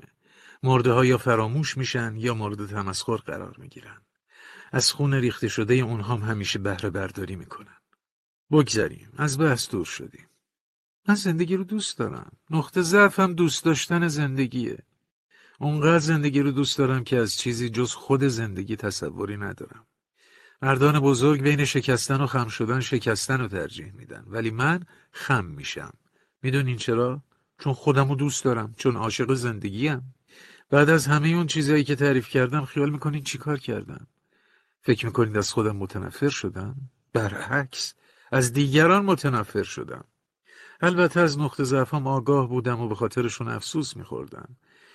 شاید از این حرفا تعجب کنید. شاید به نظرتون غیر منطقی بیاد. ولی بحث سر منطق نیست. بحث سر اینه که خودمون رو از داوری کنار بکشیم. نمیگم از کیفر کارمون کناری گیری کنیم. مکافات بدون داوری تحمل پذیره اسمی که بیگناهیمون رو تضمین می‌کنه بدبختیه. باید از اینکه پیوسته ما رو داوری کنن بدون اینکه حکمی صادر بشه کنار بمونیم. البته به راحتی نمیشه داوری رو تموم کرد. امروزه ما برای داوری و فریبکاری آماده ایم. با این تفاوت که ترس ناتوانی داریم. اگر در این باره شکی دارین به حرفای روزانه مردم فکر کنید اگه بازم نتیجه ای نگرفتین نوشته های مردان بزرگ معاصر رو بخونین. اینجوری اطلاعات کافی به دست میارین. دوست عزیز نباید بهانه ای هر چند کوچیک برای قضاوت دست مردم بدیم. و الا قطع قطعمون می‌کنن. باید تدبیر رام کننده حیوانای وحشی رو به کار بگیریم. رام کننده اگه بدشانسی بیاره و قبل از وارد شدن داخل قفس صورتشو با تیغ ریشتراش زخم می‌کنه غذای لذیذی برای حیوانات تهیه کرده. روزی از خودم پرسیدم نکنه اونقدرام قابل تحسین نبودم. از همون روز نسبت به همه بیاعتماد شدم. با خودم گفتم حالا که چند قطر خون از تنم رفته بعید نیست سر و پا غرق بشم و مردم منو ببلن. حس می کردم ضعیف شدم. احساس می کردم در معرض قضاوت و تهمت همه ایستادم. همنام هم دیگه شنونده های محترمی نبودن دایره ای که تو مرکزش بودم شکسته شده بود. مردم مثل قضات به ردیف نشسته بودن اون لحظه فهمیدم در مردم استعدادی مقاومت ناپذیر برای داوری وجود داره. به نظرم می‌رسید مردم با لبخندی پنهانی نگاهم می‌کنن احساس می‌کردن به هم پشت پا می‌زنن در واقع چند بار هم موقع ورود به مکانهای عمومی بیدلیل سکندری خوردم. حتی یه بار دراز به دراز روی زمین افتادم. هرچند این حوادث رو به تصادف نسبت دادم اما به هر حال بدگمانی تو وجودم باقی موند. کشف این موضوع که دشمن دارم کار سختی نبود. گروهی به خاطر خدمتی که بهشون کرده بودم گروهی به خاطر اینکه انتظارشون رو برآورده نکرده بودم با هم دشمن بودن. روی هم رفته. همه اینها طبیعی بود. آنچنان احساس اندوه نکردم. در عوض قبول اینکه بین کسایی که نمی‌شناسن دشمن دارم دشوار و دردناک بود. سادلوحانه فکر می‌کردم مردمی که منو نمی‌شناسن اگه با هم برخورد کنن دوستم دارن. اما چنین نبود. به خصوص بین کسایی که فقط از راه دور منو میشناختن. لابد فکر می‌کردن زندگی پرباری دارم. گمون می‌کردن تو سعادت مطلق قوته دارم در نظر مردمی گناه بخشودنی نیست وقتی موفقیت به صورتی خاص ظاهر میشه همه هار میشن از سوی دیگه زندگیم تا سرحد انفجار پر بود به دلیل کم بوده وقت به اشخاصی که تو دوستی پیش قدم می شدن جواب رد می دادن. من همه چیز رو فراموش می کردم. ولی کسایی که درخواست دوستی کرده بودن زندگیشون پر نبود. برای همین رد درخواستشون از جانب من رو فراموش نمی کردن. مردم خوشبختی رو فقط به شرطی بهتون میبخشن که خوشبختیشون رو با سخاوت باهاشون قسمت کنی. اما برای نیکبختی نباید زیاد از حد همراه دیگران شد. اینجوری راهی برای خلاصی وجود نداره. بین خوشبخت بودن و محاکمه شدن یا بدبخت بودن و تبرئه شدن باید یکی انتخاب کرد. برای من بیعدالتی شدیدتر بود. به جرم سعادت های قبلی محکوم شده بودم. روزی که از خطر آگاه شدم چشم بصیرتم باز شد. ناگهان قوای ذهنی و جسمیم تحلیل رفت. دنیا منو به باد تمسخر گرفت. این همون چیزیه که کسی تاب تحملشو نداره. البته به جز کسایی که زندگی نمی‌کنن. یعنی فرزانگان تنها از طریق بدجنسی میشه به دفع حمله پرداخت برای همین مردم تو محاکمه کردن شتاب می‌کنن مردم نمی‌خوان محاکمه بشن. چه توقعی دارین؟ طبیعی ترین تصور انسان تصور بیگناهی خودشه. تو اردوگاه یهودیان مردی فرانسوی اصرار داشت به حکم بازداشتش اعتراض کنه. همه بهش میخندیدن. می‌گفتن رفیق بیفایده است. اینجا کسی به چیزی اعتراض نمی‌کنه. فرانسوی گفت وضع من فرق داره. من بیگناهم. ما همه مثل مرد فرانسوی هستیم. استثناهای بیگناه. همه می‌خوایم از چیزی تقاضای فرجام کنیم. می‌خوایم به هر قیمتی شده بیگناه باشیم. حتی اگر لازم باشه نوع بشر و قضا و قدر آسمونی رو متهم می‌کنیم.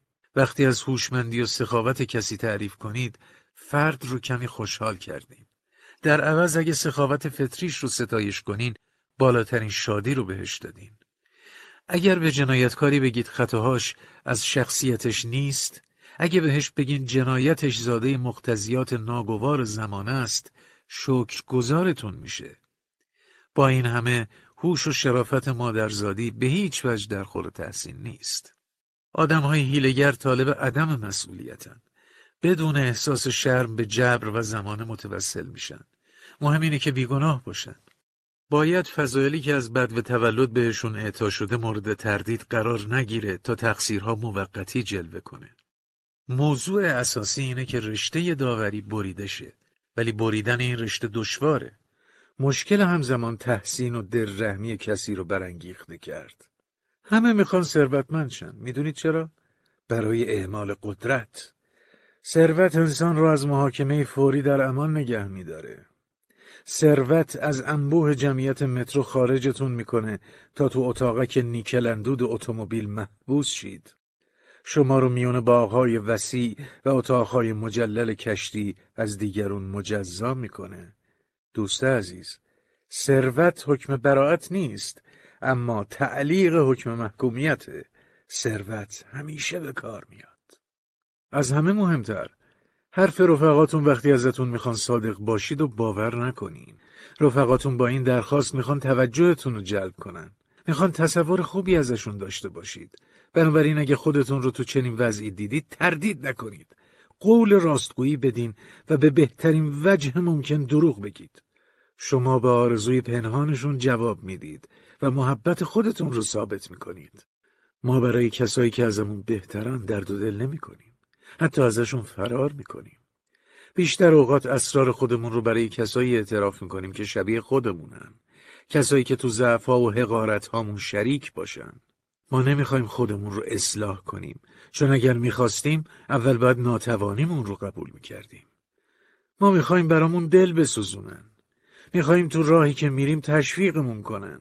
می‌خوایم مقصر نباشیم در عین حال برای تزکیه نفسمون هم قدمی بر نداریم. نه از وقاحت نصیب کافی بردیم نه از فضیلت. نه نیروی ارتکاب گناه داریم نه قدرت اجرای ثواب. شما با آثار دانته آشناییم میگید صبر؟ حق داریم برای انتظار روز جزا به صبر نیازمندیم. اما نکته اساسی اینه که عجله داریم. به قدری عجله داریم که من به حکم اجبار قاضی طائب شدم. فصل سوم. بعد از اینکه درباره خودم به بررسی های طولانی پرداختم از دروی عمیق مخلوقات پرده برداشتم. با بررسی تو حافظم فهمیدم تواضع من رو تو جلوه فروختن یاری می‌کرده. افتادگیم من رو بر دیگران مسلط می‌کرده. فضیلت تو آزار دادن بقیه کمکم می‌کرده. من با روش های مسالمت آمیز سر جنگ داشتم.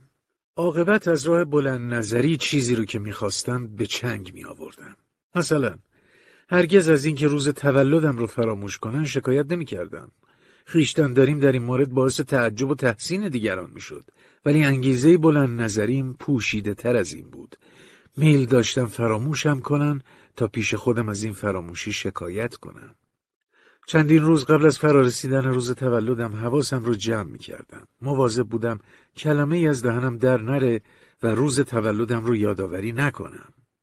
به خودم وعده شکستشون رو داده بودم. تنهاییم که به اثبات می رسید خود رو به دست جذبه غمگینی مردان می سپردم. فضایلم مانند سکه هایی بودن که پشتشون جلای کمتری از روشون داشتن. از سوی دیگه معایبم به نفعم تموم می شدن. مثلا الزامی که تو مخفی کردن جنبه فاسد زندگیم داشتم به هم حالتی سرد می‌داد. سردیم رو به حساب فضیلت میذاشتن.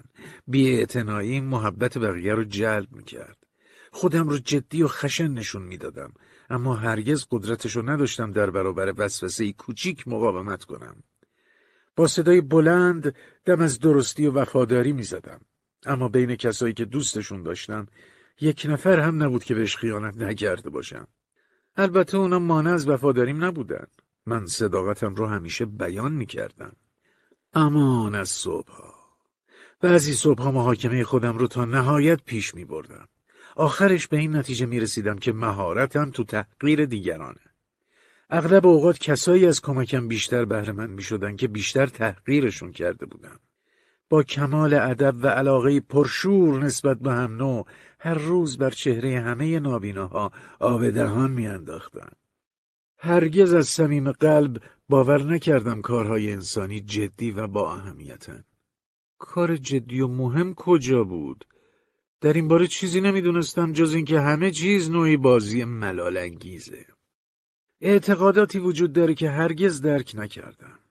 همیشه با سوء به این موجودات عجیب نگاه می‌کردن کسایی که برای پول میمردن. کسایی که از دست دادن مقام معیوسشون می‌کرد. به خودم می‌گفتم این مردم یه چیزیشون میشه. گاهی وانمود می‌کردم زندگی رو جدی گرفتم. اما خیلی زود همین جدی بودن به نظرم پوچ و بیاهمیت میومد پس فقط ایفای نقشم رو تا جایی که در توانم بود ادامه می‌دادم. نقشی که به عهده داشتم. نقش موجودی کارآمد بود. فردی باهوش با تقوا و وطن پرست نقش کسی که از رزالت متنفره با گذشت و نوع دوسته هیچ وقت از ته دلم با کسی صمیمی نبودم جز ایامی که ورزش می‌کردم. یا زمانی که تو هنگ بودم و نمایشی برای خوشایند خودمون اجرا می‌کردیم. در هر دو مورد قاعده مسخره برای بازی وجود داشت قاعده ای که آدما دوست داشتن جدی تلقی کنن. هنوز هم میدون مسابقه و تماشاخونه تنها نقاط دنیا هستن که توشون خودم رو بیگناه احساس می‌کنم. ولی وقتی پای عشق یا مرگ یا دستمزد بینوایی وسط باشه کی این رفتار رو مجاز می‌دونه چه کار میشه کرد من عشق رو فقط شایسته داستان و نمایش می‌دونستم بین مردم زندگی می‌کردم بدون اینکه تو علایقشون سهیم باشم به تعهداتی که بر عهده می‌گرفتم اعتقاد نداشتم به خاطر همین حماقت ها خودم رو نمی بخشیدم. تحمل این داوری ها رو نداشتم. به دلیل قضاوتی که درون و پیرامونم شروع شده بود دنبال راه فرار می گشتم. ظاهر زندگیم همچنان درست بود. روی غلطک بودم و می غلطیدم. تمجید و تحسین اطرافیانم دو برابر شد. از همینجا کار خراب شد. شنیدید میگن وای بر شما اگه ازتون خوب بگن؟ این جمله رو باید طلا گرفت. وای بر من از اینجا کار موتورم به هوس بازی کشید به روغن سوزی افتادم همین موقع فکر مرگ وارد زندگیم شد قرار بود روزی بمیرم روزهایی که تا مرگم مونده بود رو حساب می‌کردم به همسنهام که مرده بودن فکر می‌کردم این فکر که وظیفم رو انجام ندادم عذابم می‌داد اما وظیفم چی بود نمی‌دونستم از خودم میپرسیدم چیزی که انجام میدم به زحمت ادامه دادنش میارزه؟ مسئله فقط این نبود. در واقع ترسی مزهک مثل سایه دنبالم می‌کرد. انسان بدون اعتراف به همه دروغاش نمیمیره. منظورم اعتراف به مردم بود. اعتراف برای دوستی یا برای زنی که دوست داشتم.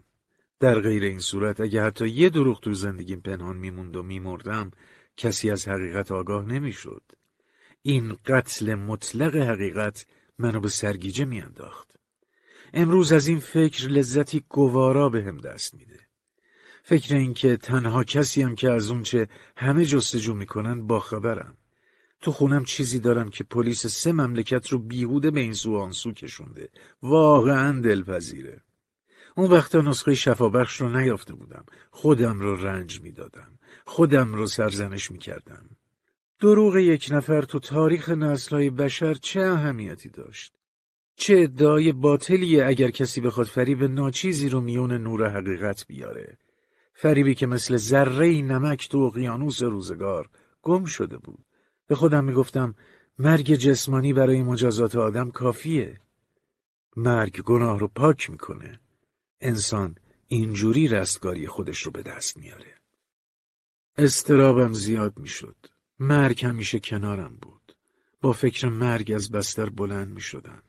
طاقتم تاخ شد. اولین عکس عملم آشفته بود. حالا که دروغگو بودم می‌رفتم اعلامش کنم. می‌خواستم درویی و تزویرم رو قبل از اینکه به وجودش پی ببرن به چهره ابلهان دوروبرم بکوبم. می‌خواستم برای پیشگیری از خنده دیگران خودم رو به ریشخند عموم بکشم. می‌خواستم قضاوت دیگران رو تموم کنم. می‌خواستم ریشخند کنندگان رو به طرف خودم بیارم یا خودم به سمتشون برم. پیش خودم فکر می‌کردم تو خیابون به نابیناها تنه بزنم. این فکر وجودم رو پر از شادی می‌کرد. این شادی به هم میفهموند قسمتی از وجودم. از نابیناها متنفره. نقشه میکشیدم لاستیک ویلچر مردم فلج رو سوراخ کنم. زیر داربست کارگرها فریاد بکشم گدا گشنه های کثیف. توی مترو پای بقیه رو لگت کنم. به همه اینها فکر می‌کردم ولی به هیچ کدومش عمل نمی‌کردم. اگه هم کاری از این دست کرده باشم فراموشش کردم. آقا شنیدن کلمه عدالت دیوونم می‌کرد مجبور بودم عدالت رو تو خطابه های دفاعیم همچنان به کار ببرم اما برای اینکه تلافی کنم تو ملع عام به روح انسان لعنت میفرستادم خبر انتشار بیانیه‌ای رو می‌دادم که از ظلم فقرا به اشخاص شرافتمند پرده بر می داشت. روزی تو رستورانی خوراک میگو میخوردم. فقیری اومد بالا سرم. از هم تقاضای کمک کرد. مدیر رستوران رو صدا زدم تا گدا رو بیرون بندازه. مدیر به گدا گفت مردک برای این آقای محترم مزاحمت ایجاد کردی. گفتم افسوس که دیگه نمیشه مثل خانهای روسی رفتار کرد. خان دوست داره رعیتهاش رو شلاق بزنه. چه کسانی که بهش سلام می‌کنن چه کسانی که بهش سلام نمی‌کنن. از نظر خان جسارت هر دو گروه مستحق تنبیهه. زیاده روی های بیشتر هم کردم. قصیده در متن پلیس و تجلیل از تناب دار نوشتم. شوخی هم دلیل جدی داشت. می‌خواستم نظم بازی رو به هم بزنم. می‌خواستم شهرتم رو نابود کنم. دیگه احترامشون رو نمی‌خواستم. فهمیده بودم احترامشون عمومیت نداره. وقتی خودم با نظر مردم موافق نبودم چطور می‌شد همه به هم احترام بذارن؟ بهتر دیدم قضاوت و احترام رو با پوششی از ریشخند بپوشونم. باید خودم رو از بند احساسی که خفم می‌کرد آزاد می‌کردم. دلم می‌خواست آدمکی رو که همه جا مظهر من بود از بین ببرم. یاد یکی از خطابه هم افتادم. باید جلوی وکلای کارآموز سخنرانی می کردم. رئیس کانون وکلا معرفیم کرد. زیادی ازم تعریف و تمجید کرد. با شور و هیجانی که ازم انتظار می‌رفت سخنم رو شروع کردم. ناگهان شیوه خلط مبحث رو به عنوان روش دفاعی توصیه کردم. گفتم منظورم شیوه ای نیست که به دست دادگاه های تفتیش عقاید جدید تکمیل شده. این شیوه دزد و درست کار رو با هم پای میز محاکمه میکشونه. این شیوه می‌خواد درست کار رو به جرم و گناه دزد محکوم کنه.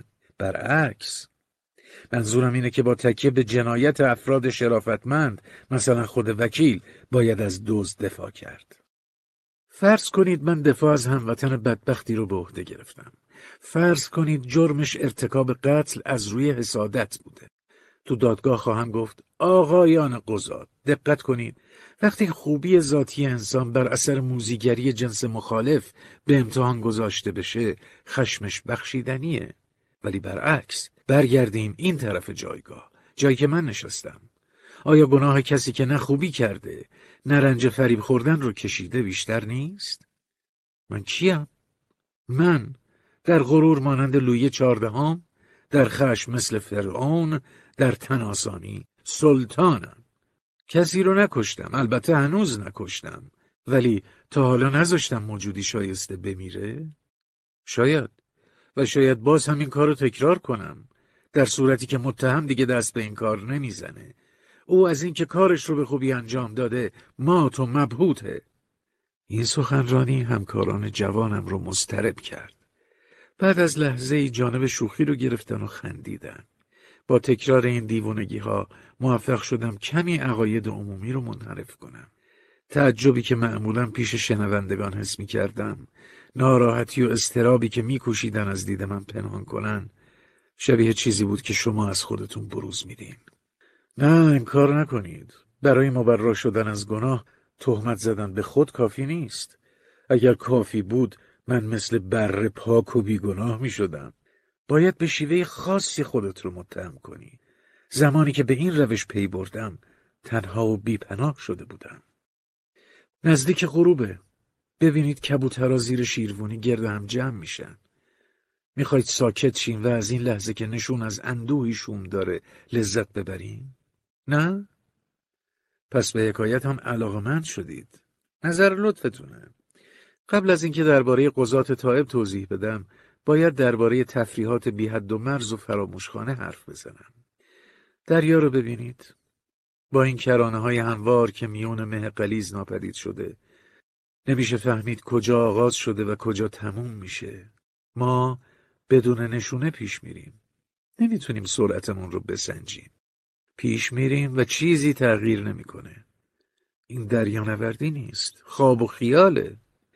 وقتی مجموع جزایر یونان بودم خلاف این رو حس می‌کردم. جزایر تازه بر دایره افق ظاهر می شدن. قوس جزایر حد آسمون رو نشون می‌داد. کناره سنگ لاخش یک دفعه دریا رو می برید. همه چیز روشن و آشکار بود. بدون توقف از جزیره به جزیره دیگه می رفتیم. کشتی آروم روی موجا پرواز می کرد. از اون زمان تا حالا یونان توی حافظم جا خوش کرده. آه چه شاعرانه حرف می‌زنم. ذهنم سرگردون شده. خواهش می‌کنم جلومو بگیرید. شما یونان رو دیدید؟ نه؟ هوای یونان بی آلایشه. دریاش صاف و زلاله درست برعکس ما. بیایید روی این سندلی های راحتی بشینیم. چه مه قلیزی می‌گفتم. از بیهودگی تلاشم معیوز شدم. تصمیم گرفتم اجتماع و مردم رو ترک کنم. برای ترک کردن به جزیره دور افتاده نرفتم. به عشق پناه بردم. احساس کرده بودم محتاج عشقم. رنجی مبهم احساس می کردم. نوعی محرومیت که وجودم رو سرشار از خلع می کرد. به هم اجازه می‌داد متعهد شم. احتیاج داشتم دوست داشته باشم و دوستم داشته باشم. تصور کردم عاشق شدم. به عبارت بهتر خودم رو به نادونی زدم. سوالی پرسیدم که مرد کارآزموده مثل من از پرسیدنش اجتناب می‌کرد. پرسیدم دوستم داری؟ می‌دونستم تو چنین مواردی جواب میدن. تو چطور؟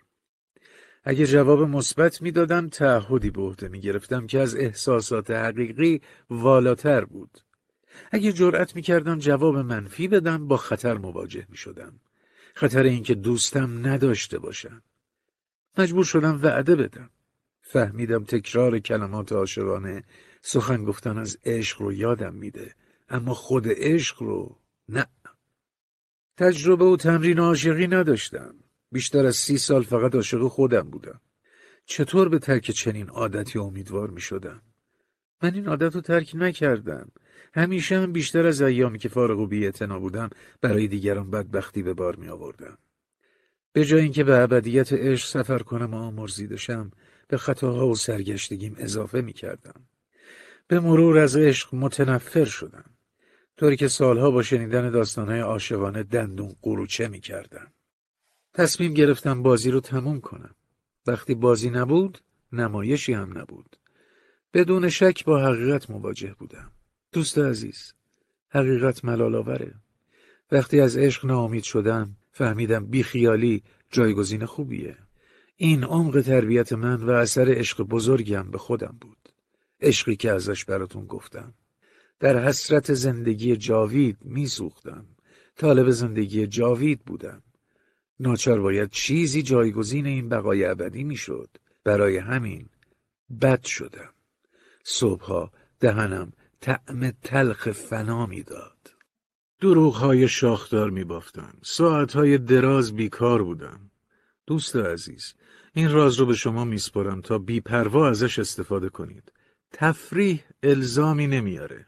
آدم علاف فقط صاحب وجود خودشه. از این جهت گرفتاری محبوب خودشیفته هاست. جنگلی بدون گذشته و آینده. نه عهد و پیمانی توش هست نه مجازات آنی در پی داره. همچین جاهایی از بقیه جاهای جهان جداست. موقع ورود ترس و امید رو پشت در می‌ذارید. تو همچین جایی نیازی به کلمه نیست اجباری به حرف زدن ندارید چیزی که دنبالشید بدون کلام و حتی بدون پول به دست میارید من از این آزادی استفاده ها کردم. ممکن بود گاهی روی آرامش و رهایی هم ببینم ولی باز هم به مانع خوردم. باز هم مانعی تو وجود خودم پیدا کردم. کبدم. انسان وانمود می‌کنه فنا ناپذیره اما مطمئن نیست خودش رو تا فردا میشکنه یا نه. این تجربه باعث شد دست از هنرنمایی هم بردارم. اما این بار زندگی کمتر از گذشته برام تلخ و دردناک بود. خستگی در این حال که جسمم رو میفرسود لبه های برنده وجودم رو هموار می‌کرد. میونه مه زندگی می‌کردم. مهی که صدای خنده رو خاموش می‌کرد. سرخوردگی سراسر وجودم رو گرفته بود. دیگه هیجانی حس نمی‌کردم. خلقی متعادل داشتم. بهتره بگم اصلا خلقی نداشتم. ریه های مسلول با خشک شدن شفا پیدا می‌کنن و صاحب خوشبخت رو کم کم خفه می‌کنن. درمانی که برای خودم یافته بودم وجودم رو به نامودی میکشوند. هنوز شغلم رو داشتم. البته شهرتم به خاطر زبون درازی های اخیرم لطمه دیده بود. بی نظمی زندگیم اشتغال منظم به حرفم رو به خطر انداخته بود. می‌دونین چی جالب بود؟ برای اشتباهاتم کمتر سرزنشم می‌کردن تا حرفام. روز به روز تعداد موکلام کمتر می‌شد. گاهی فراموش می‌کردم به چیزی که میگم اعتقاد ندارم. برای همین خوب دفاع می‌کردم. آهنگ صدام منو دنبال خودش میکشوند. پیشرفتم مثل قبل نبود. دیگه تو اوج پرواز نمی‌کردم. نزدیک زمین بال می‌زدم. خارج از کارم اشخاص کمی رو می‌دیدم. دیگه به ملال خو گرفته بودم. کمی چاق شده بودم. کارم شده بود انتظار. بی صبرانه منتظر پیری بودم. احساس می کردم مداوا شدم. تصمیم گرفتم برای جشن گرفتن مداوام برم سفر. با کشتی اقیانوس پیما به دل دریا زدم. ناگهان وسط اقیانوس نقطه سیاهی دیدم. روم رو برگردوندم. قلبم تون تون می‌زد. وقتی خودم رو وادار کردم باز به دریا نگاه کنم نقطه سیاه ناپدید شده بود. خواستم فریاد بزنم. خواستم درخواست کمک کنم. دوباره نقطه رو دیدم. نقطه مربوط به تخت پاره هایی بود که کشتی ها پشت سر میذاشتن اما من تا به دیدنش رو نداشتم. یاد سالهای پیش افتادم. زمانی که صدای خنده شنیده بودم. بدون احساس تقیان. فهمیدم فریادی که سالها پیش پشت سرم روی رودتنین انداخت هنوز قطع نشده. فریاد رودخونه رو پیموده و به دریاها ریخته بود. فریاد از طریق پهنه اقیانوس به من رسیده بود. انتظارم رو می‌کشید. منتظرم مونده بود تا روزی با هم روبرو شیم. چیز دیگه هم فهمیدم. فریاد همچنان روی دریاها و رودخانه ها هر جایی که از آب نشونی باشه حضور داشت. لابد با خودتون میگید مگه اینجا ما روی آب نیستیم؟ بله ما روی آبیم ولی روی آبی هموار و یک نواخت. آبی که کرانه هاش رو با کرانه های زمین درآمیخته. چطور میشه باور کرد چند لحظه دیگه جای دیگه خواهیم بود؟ ما روی این جام پهناور شناوریم. ما از این جام پهناور تبعید نجات پیدا نمی کنیم.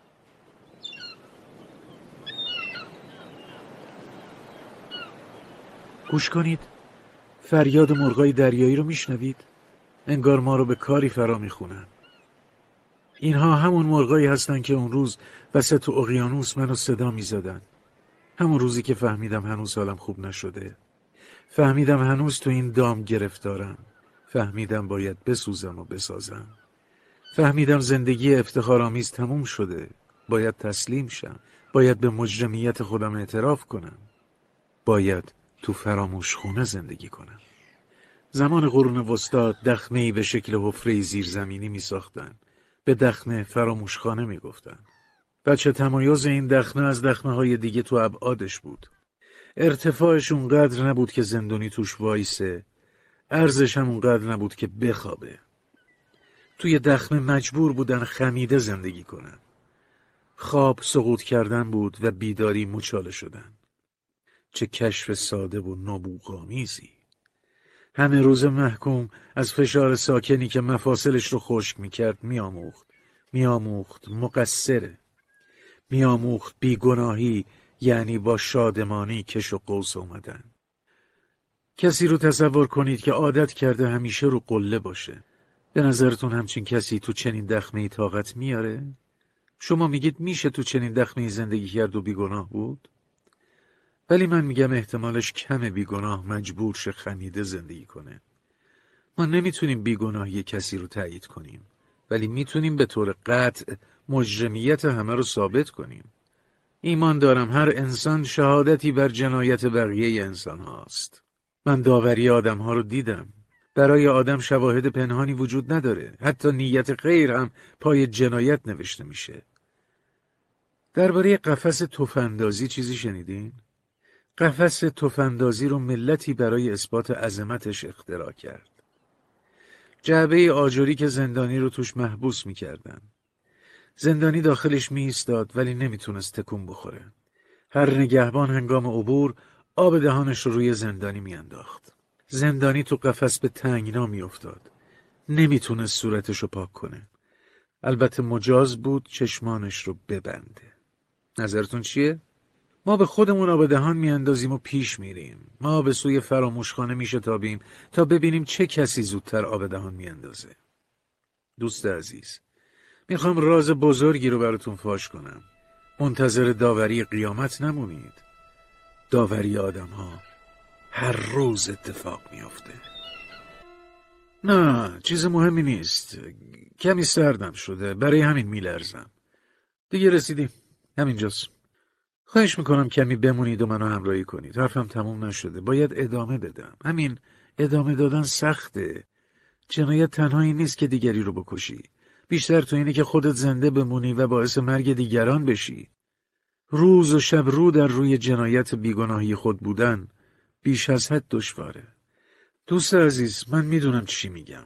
زمانی نمی‌دونستم چجوری خودم رو از این لحظه به لحظه بعد بکشونم. بله میشه تو این جهان جنگید. میشه ادای عشق در آورد. میشه هم نوع خودتو شکنجه بدی. میشه تو روزنامه ها خودی نشون داد. یا ساته تر از این از همسایه بد گفت. اما ادامه دادن مافوق قدرت انسانیه. باور کنید مسیح درد احتضار خودش رو فریاد کشید. برای همینه که دوستش دارم این روزها مردمی که بالای صلیب میرن زیادن. اما فقط برای اینکه مردم از فاصله دورتری ببیننشون حتی اگر لازم باشه کسی که از پیش بالای صلیب مونده رو لگدمال هم می‌کنن. خیلی ها تصمیم گرفتن از سقاوت صرف نظر کنن تا به احسان بپردازن. آه آه از این بیعدالتی. ظلمی که در حق مسیح روا داشتن وجودم رو آزار میده. شروع شد. بازم به سرم زد. انگار تو دادگاه خطابه دفاعیه می‌خونم. منو ببخشید. باور کنید منم برای خودم دلایلی دارم. چند کوچه اونورتر موزهی به اسم عیسی مسیح در زیر شیروانی هست. چند سال پیش اموات رو جای زمین زیر شیروانی جا می‌دادن. چرا این نداشتن؟ اینجا تقیان آب زمین ها رو فرا می‌گیره. خیالتون راحت. امروز عیسی مردم نه زیر شیروانی نه زمین. مردم مسیح رو تو عمق دلشون روی نیمکت قضاوت نشوندن و ضربات رو فرود میارن. مدام داوری می‌کنن. به نام مسیح داوری می‌کنن مسیحی که با همه مهربونی می‌کرد. مردم بقیه رو محکوم می‌کنن. مردم کسی رو عفو نمی‌کنن. مردم نمیبخشن. به نام مسیح حسابتو می‌رسن. مسیح؟ دوست من مسیح چنین انتظاری نداشت. مسیح فقط می‌خواست مردم دوستش داشته باشن. همین. البته مردم انگوش شماری پیدا میشن که دوستش دارن. مسیح این نکته را از پیش دریافته بود. بعدش برای همیشه رفت. مردم رو به حال خودشون گذاشت تا حکم بدن و محکوم کنن. به زبان عفو کنن و به دل محکوم. ما همش از رحم میگیم. منتها کسی رو تبرئه نمی کنیم. بر جنازه بیگناهی قضاوت وول می‌خوره. قضاتی که هوادار مسیحن با قضاتی که دشمن مسیحن با هم دست آشتی دادن. می‌دونی تو این شهر ای که دکارت فیلسوف توش ساکن بوده چی شده؟ آسایشگاه رفانی. بله. جنون و شکنجه به صورت همگانی در اومده. ما هم ناگزیریم تو این بازی شرکت کنیم. ملتفت شدید من روی هیچ امری پافشاری نمی کنم؟ نمی‌دونم شما مثل من فکر می‌کنید یا نه. همه داوریم. هر یک در مقابل دیگری مقصریم. همه به شیوه رزیلانه خود مسیحی هستیم. بدون اینکه بدونیم یک به یک مسلوب شدیم. دوست عزیز حرف رو همینجا قطع می‌کنم. باید برم خونه. اینجا خونه منه. چه توقعی داریم؟ آدم تو تنهایی وقتی خستگی هم بهش اضافه بشه خودشو پیغمبر می‌بینه. من هم تو چنین وضعیم. به صحرایی از سنگ و مه و آبهای گندیده پناه آوردم. تکیه داده بر این در موریان زده انگوش سوی آسمان ابری بلند کرده.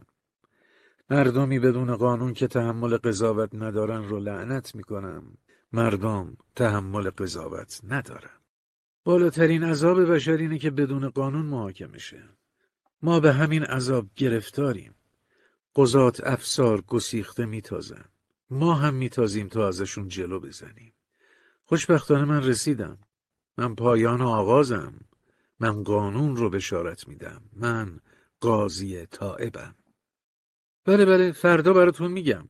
شما پس فردا از اینجا میرید. دیگه فرصتی باقی نمونده. اگه میل دارید بیاید خونم. هر وقت اومدید سه بار زنگ بزنید. به پاریس برمیگردین؟ هنوز پاریس رو فراموش نکردم. غروبهاش رو تو همین موقع سال به خاطر میارم. شبهای خونکش رو به خوبی یادمه. شبهایی که ویلون و سرگردون تو کوچهاش قدم می‌زدم آه رفیق من. می‌دونید موجود تنهایی که تو شهرهای بزرگ سرگردونه چه حالی داره؟ فصل چهار روم ببخشید از بسترم بلند نشدم. چیز مهمی نیست. کمی تب دارم. خوب میشم. به این حملات بیماری عادت کردم. خیال کنم تب نوبه است وقتی پاپ بودم دوچارش شدم. نه. نیمی از چیزی که گفتم شوخیه. خودتون چی فکر می‌کنید؟ می‌دونم چی فکر می‌کنید. فهمیدن راست و دروغ حرفام سخته. حق داریم. یکی از اطرافیانم مردم رو به سه دسته تقسیم می‌کرد. کسانی که ترجیح میدن راضی نداشته باشن تا مجبور به دروغ نشن. کسانی که دروغ گفتن رو به این ترجیح میدن که راضی نداشته باشن و کسانی که دروغ و راست هر دو رو دوست دارن. می‌ذارم تا هر کدوم برای من مناسب تر خودتون انتخاب کنید. چه اهمیتی داره؟ مگه دروغ سرانجام آدم رو به حقیقت نمیکشونه؟ داستانهای من راست یا دروغ به یه سرانجام می‌رسن. مگه همه داستانهام معنای واحدی ندارن؟ پس چه فرقی می‌کنه راست یا دروغ باشن؟ گاهی تشخیص باطن دروغو از راستگو آسون تره حقیقت مثل روشنایی چشم رو کور می‌کنه. دروغ مثل آفتابی در حال طلوع به همه چیز جلوه میده. هر طور دلتون می‌خواد حساب کنید. ولی من زمانی تو اردوگاه اسیران پاپ بودم. خواهش می‌کنم بشینید. به اتاقم نگاه می‌کنید. درسته خالیه اما تر و تمیزه. نقاشی معروفی رو هم به دیوار زدم. از خالی بودن اتاقم تعجب کردین از اینکه تو اتاقم کتاب نیست چطور؟ راستش مدت هاست مطالعه رو کنار گذاشتم. قبلا خونم پر کتاب بود. کتابایی که نصف نیمه خونده بودم. می‌دونید چرا کتابا رو نصف ول می‌کردم؟ چون من فقط اعترافات رو دوست دارم. نویسندگان کتابها رو می نویسن تا اعتراف نکنن. می نویسن تا چیزی از اونچه می‌دونن نگن. وقتی ادعا می‌کنن می‌خوان حقایق رو فاش کنن. درست همون موقع باید از مطالعه کتابشون پرهیز کرد. نویسنده ها می‌خوان با نوشته هاشون جنازه ای رو بزک کنن. بنابراین کارم را همونجا فیصله دادم. تو اتاقم فقط چیزایی ضروری رو نگه میدارم. اتاقم مثل تابوت شده. نگاه کنین تخت خوابم سفته. ملافه هم پاک و تمیزه. انگار الان مرده انسان رو تو کفن گذاشتن و تطهیرش کردن چه جالب. برای شنیدن ماجرای پاپ بودنم کنجکاو شدین؟ به نظرم تبم پایین اومده. ماجرا رو براتون تعریف می‌کنم. از اون روزا خیلی میگذره. من آفریقا بودم. تو آفریقا جنگ بود. نه خیالتون راحت. من داخل جنگ نبودم. تازه از جنگ اروپا کناره گرفته بودم. البته جز داوطلب ها بودم ولی میدون جنگ رو ندیدم. از جهتی افسوس می‌خورم شاید دیدن میدون جنگ خیلی چیزها رو تغییر می‌داد. ارتش فرانسه تو جبهه بهم نیازی نداشت. فقط ازم خواستن تو عقب نشینی شرکت کنم. نهزت مقاومت کمی وسوسم می‌کرد. همون ایام بود که به میهم پرستیم پی بردم. لبخند می‌زنی؟ اشتباه می‌کنید. میهم پرستیم رو توی یکی از راهروهای متروی زیرزمینی پاریس کشف کردم. سگی تو راهروهای مترو سرگردون بود. سگی بزرگ با پشمای زبر و گوشای بریده. سگ بینوا جست و خیز می‌کرد و ساق پای رهگذرا رو بو می‌کشید. سگها رو دوست دارم چون همیشه میبخشن سگ رو صدا زدم. سگ تو اعتماد به هم مردد بود ولی تسلیمم شد. اومد جلو و دمش رو تکون داد. همون موقع افسری آلمانی با های بلند از کنارم رد شد. وقتی به سگ رسید سرش رو نوازش کرد. حیوان بدون تردید با شور و هیجان دنبال افسر رفت. سگ همراه مرد آلمانی ناپدید شد. کینه و خشمم نسبت به سرباز آلمانی وادارم کرد بگم که عکس عملم ناشی از میهم پرستی بوده. اگه سگ دنبال غیر نظامی فرانسوی رفته بود به موضوع فکرم نمی کردم. از این فکر دچار خشم عجیبی شدم. من به جنوب فرانسه رفتم تا راجع به مقاومت اطلاعات کسب کنم. وقتی رسیدم دچار تردید شدم. به نظرم کارم دیوونگی بود. راستش به نظرم عملی شاعرانه و قهرمانانه انجام داده بودم. تصور می‌کردم فعالیت زیرزمینی با مزاجم سازگار نیست.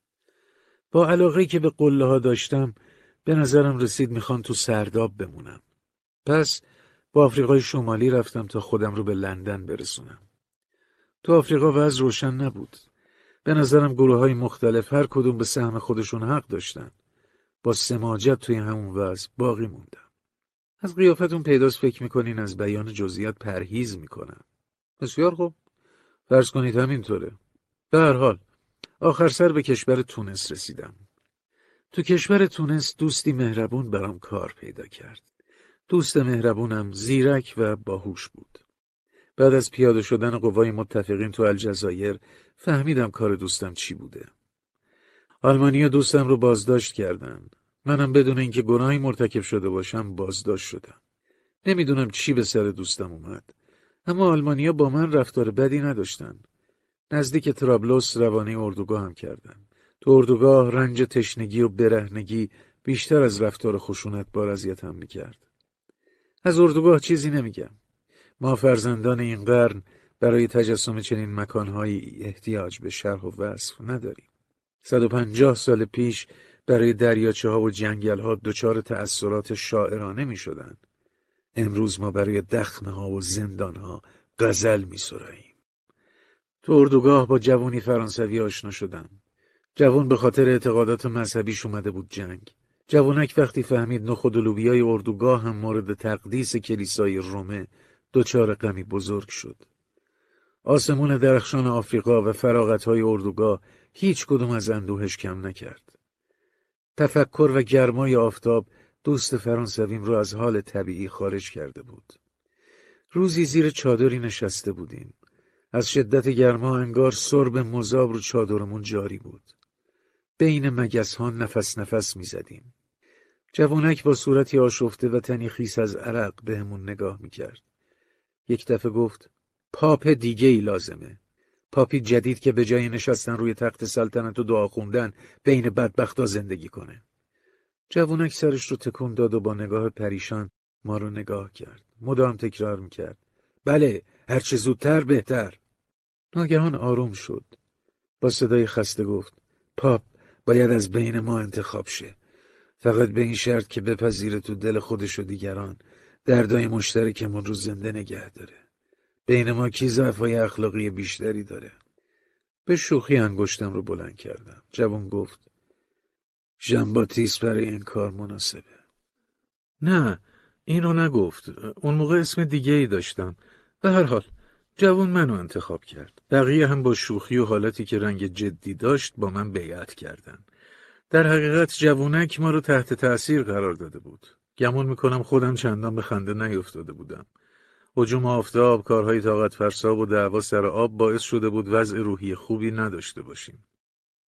بعد از اون روز وظایف پاپی خودم رو با جدیتی روزافزون انجام دادم. می‌پرسید وظایف پاپیم چی بود؟ در حقیقت چیزی مثل رئیس گروه یا منشی زندان بودم. دیگران حتی کسانی که ایمان نداشتند به اطاعت از من عادت کردند.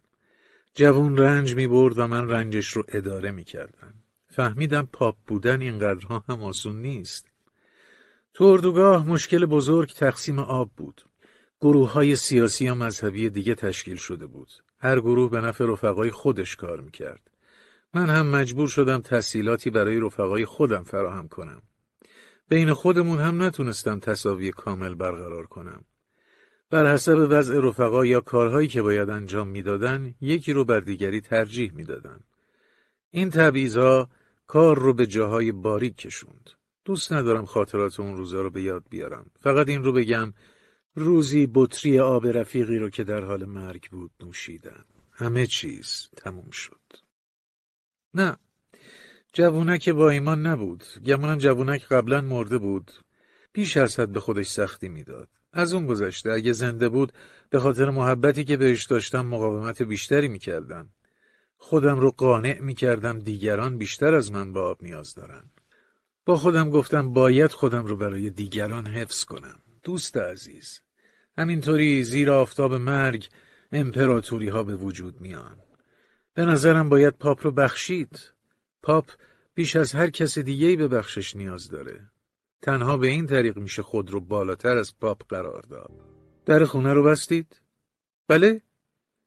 خواهش می‌کنم برای اطمینان سری به در بزنید. ببخشید من وسواس چفت و بست دارم. وقتی می‌خوام بخوابم مطمئن نیستم چفت در رو بستم یا نه. هر شب باید از جان بلند شم و درها رو چک کنم. انسان از چیزی اطمینان نداره. این رو قبلا هم براتون گفتم.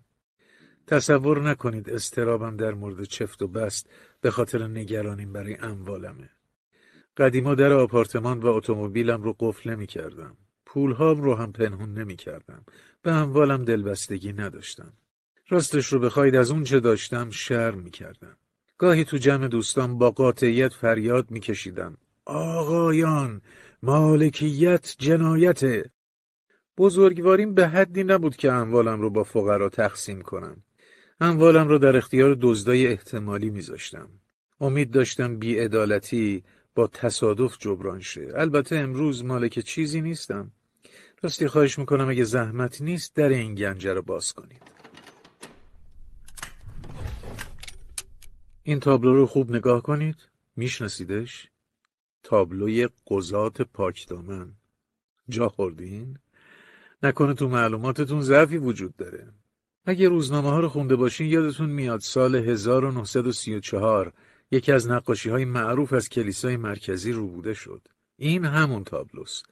تابلوی قضات پاکدامن این تابلو قضاتی رو نشون میده که سوار بر اسب برای ستایش مسیح اومدن. الان جای تابلو تابلوی دیگه ای گذاشتن. تابلویی که با مهارت و استادی از تابلوی اصلی تقلید شده. تابلوی اصلی پیدا نشد. واسه اینکه اینجا پیش منه. نه من هیچ کارم. یکی از مشتری های مکسیکو سیتی همون آقایی که اون شب دیدین. یه شب که خیلی سرخوش بود تابلو رو به گوریل فروخت. اول به رفیقم پیشنهاد کردم تابلو رو محل مناسبی آویزون کنه فکرشو بکنید مدت زیاد سراسر دنیا دنبال تابلوی قضات پارسا بودن اون وقت قضات پارسا بالا سر علافا توی کافه تو جایگاه رفیعشون جلوه میفروختن.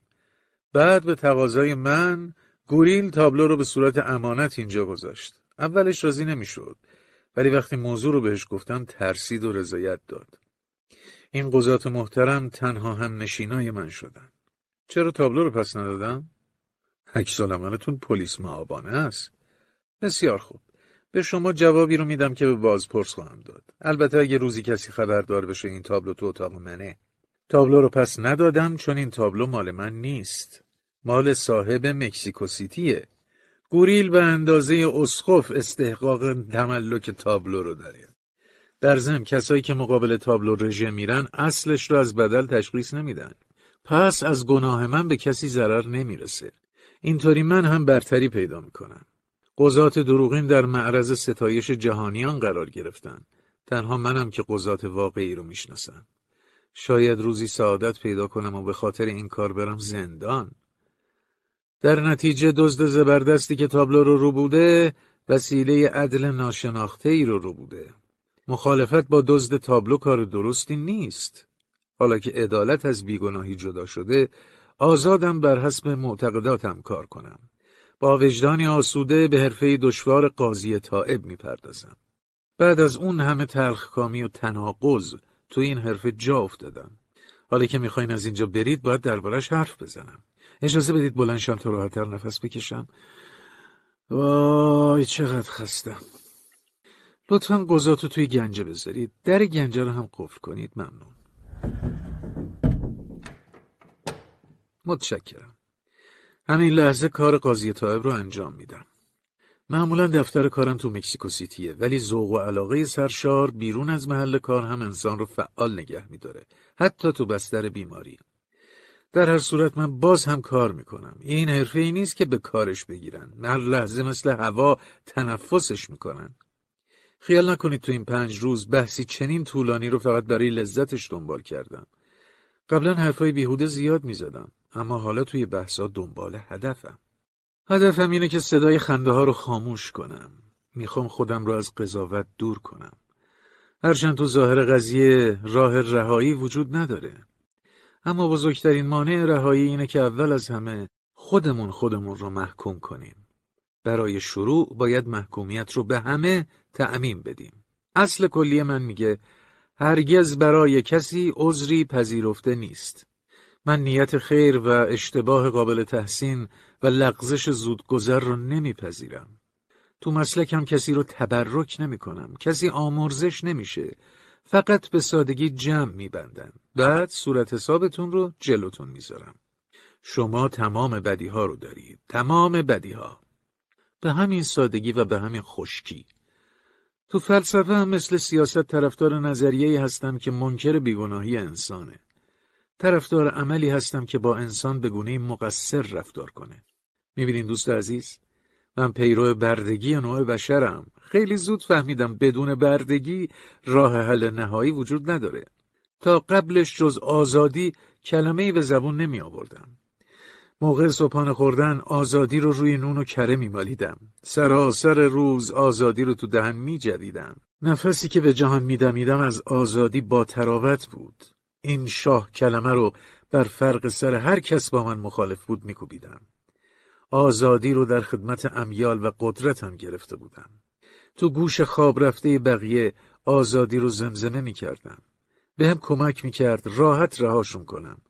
من آزادی رو به آهستگی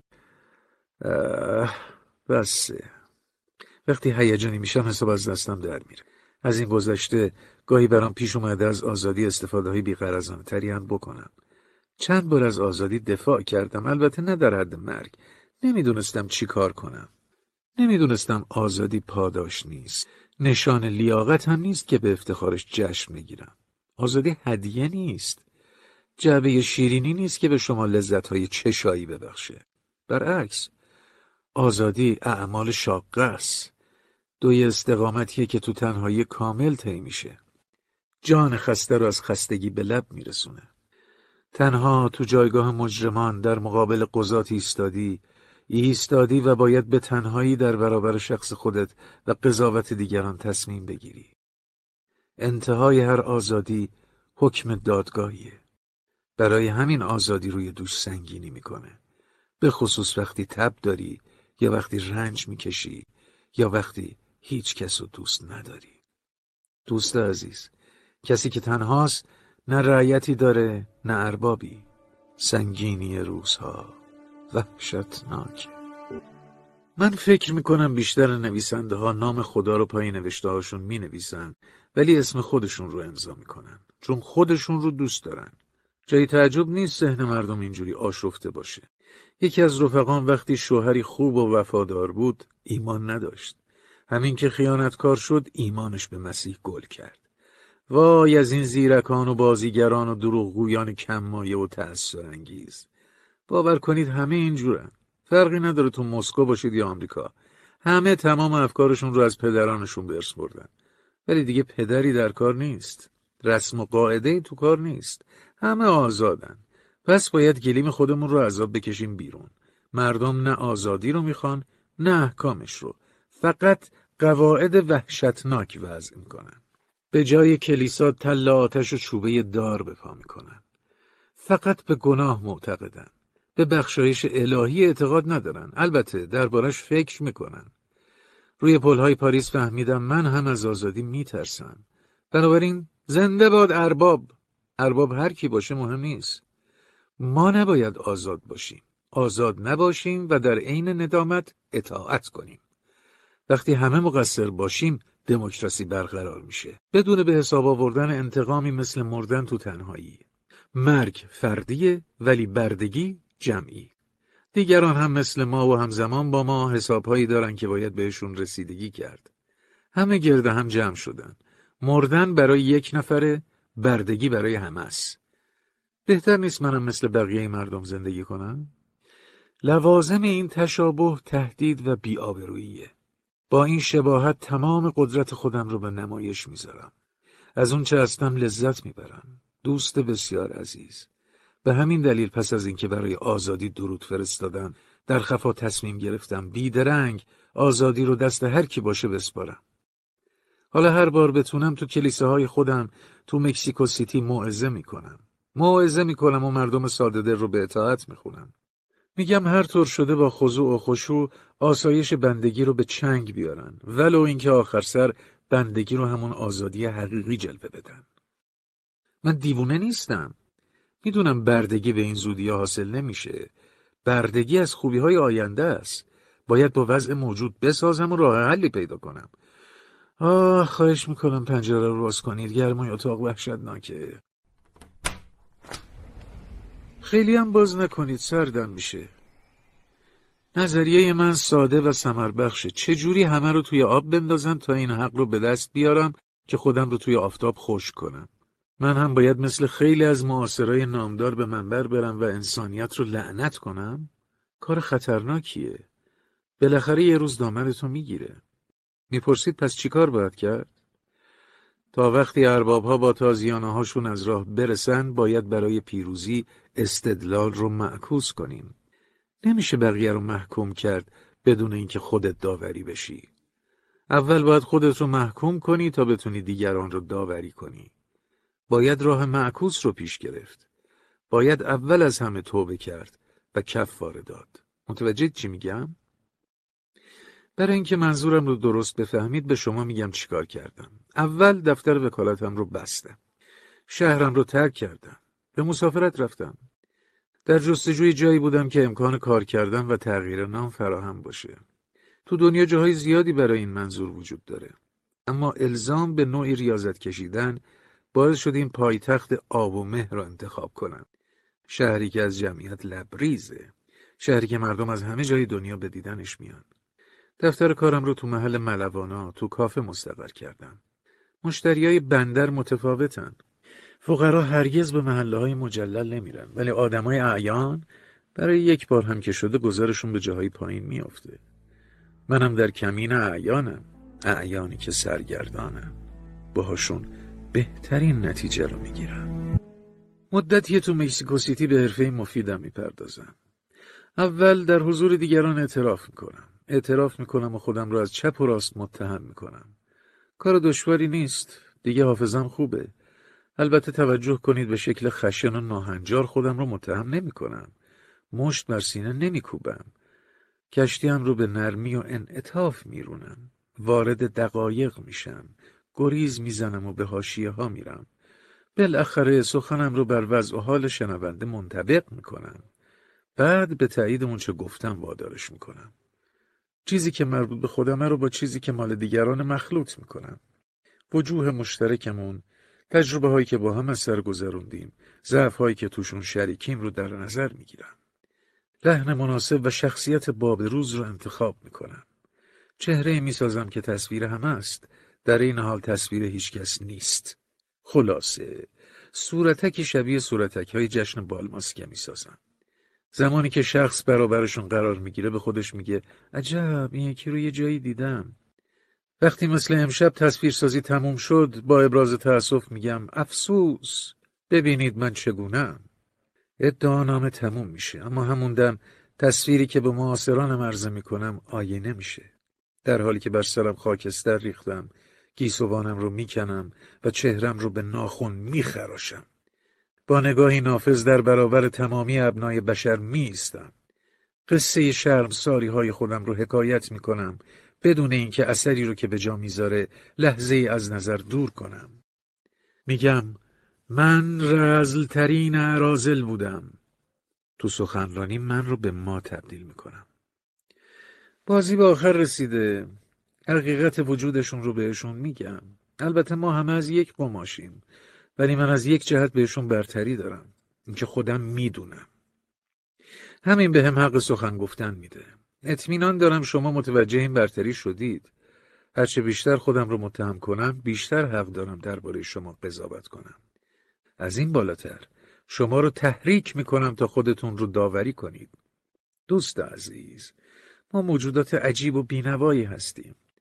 اگه کمی به گذشتمون نگاه کنیم تعجب و خشممون برانگیخته میشه. مطمئن باشین با احساسی برادرانه به اعتراف شما گوش میدم. نخواهیم دید از همون نگاه اول فهمیدم شما موکل سختگیر و مشکل پسندی هستید. ولی عاقبت سر به راه خواهید شد. چاره ای نیست. مردم بیشتر از اینکه باهوش باشن احساساتی هن. زود میشه از راه بدارشون کرد. در مورد اشخاص باهوش زمان بیشتری نیازه. کافی راه و رسم کار رو عمیق براشون توضیح بدی. دیگه از خاطرشون نمیره. بالاخره روزی پاره از روی شوخی و پاره از پریشانی زبان به اعتراف باز می‌کنن. اما شما نه تنها باهوشید قیافه آماده به کار هم دارید. اعتراف کنید امروز نسبت به پنج روز پیش کمتر از خود احساس رضایت دارین. منتظر میمونم نامه به هم بنویسین یا با پای خودتون برگردین. مطمئنم شما برمیگردین. من رو به همین صورت هم پیدا می‌کنید. چرا تغییر کنم وقتی سعادتی رو که در خورم هست به دست آوردم؟ به جای اینکه از درویی متاسف باشم درویی رو پذیرفتم. حتی تو درویی مستقر شدم. آسایشی که همه عمر جستجو می‌کردم تو درویی پیدا کردم. به شما گفتم مهم اینه که از داوری بپرهیزیم. ولی من اشتباه کردم. مهم اینه که شخص همه چیز رو برای خودش مجاز بدونه. حتی اگه مجبور بشه گاهی بیلیاقتی خودش رو فریاد بکشه. من از نو و این بار بدون خنده همه چیز رو برای خودم مجاز می‌دونم. من تغییر زندگی ندادم. همچنان به خودم عشق میورزم و از دیگران بهره می‌برم. منتها اعتراف خطاهام به هم اجازه میده با خیالی راحت از نو شروع کنم. دو برابر هم لذت ببرم. اول از طبیعتم بعد از احساس دلچسب پشیمونی. از وقتی این راه حل پیدا کردم خودم رو به دست همه چیز رها می‌کنم.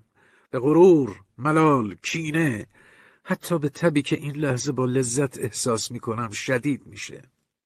بالاخره و برای همیشه حکومت می‌کنم. باز هم قله پیدا کردم. قله که به تنهایی روش صعود می‌کنم. از روی قله درباره همه فرزندان بشر داوری می‌کنم. همه مخلوقات رو زیر بار سایه سنگین عجز خودم خرد می‌کنم. بعد از نو جان تو مکسیکو سیتی منتظرتون میمونم. منتظرتون میمونم تا بیایید و اظهار ارادت و بندگی کنید. این پتو رو پردارید می‌خوام نفس بکشم. میاید مگه نه؟ شیوه کارم رو براتون توضیح میدم. نسبت به شما احساس نوعی محبت دارم. از همین امشب باز شروع می‌کنم. نمی‌تونم از این کار دست بردارم یا خودم رو از لذت دیدن از پا در اومدنشون محروم کنم. دوست عزیز در این حال من بزرگ میشم. بزرگ میشم و آزادانه نفس می‌کشم. روی کوه هم مینشینم. زیر چشمام دشت گسترده است. چه لذت بخش برای دیگران گواهینامه های دائمی فساد اخلاقی و بدکاری صادر کنی. می‌بینم اولین نفر به همین زودی رسیده. رو چهره سرگشتش که با دست نصفش رو پوشونده خطوط ناامیدی و اندوه رو می‌خونم. اندوهی ناشی از سرنوشت مشترک آدمیان. ناامید از اینکه راه خلاصی وجود نداره. بله زیاد تقلا می‌کنم. چجوری میشه تو بستر بخوابم؟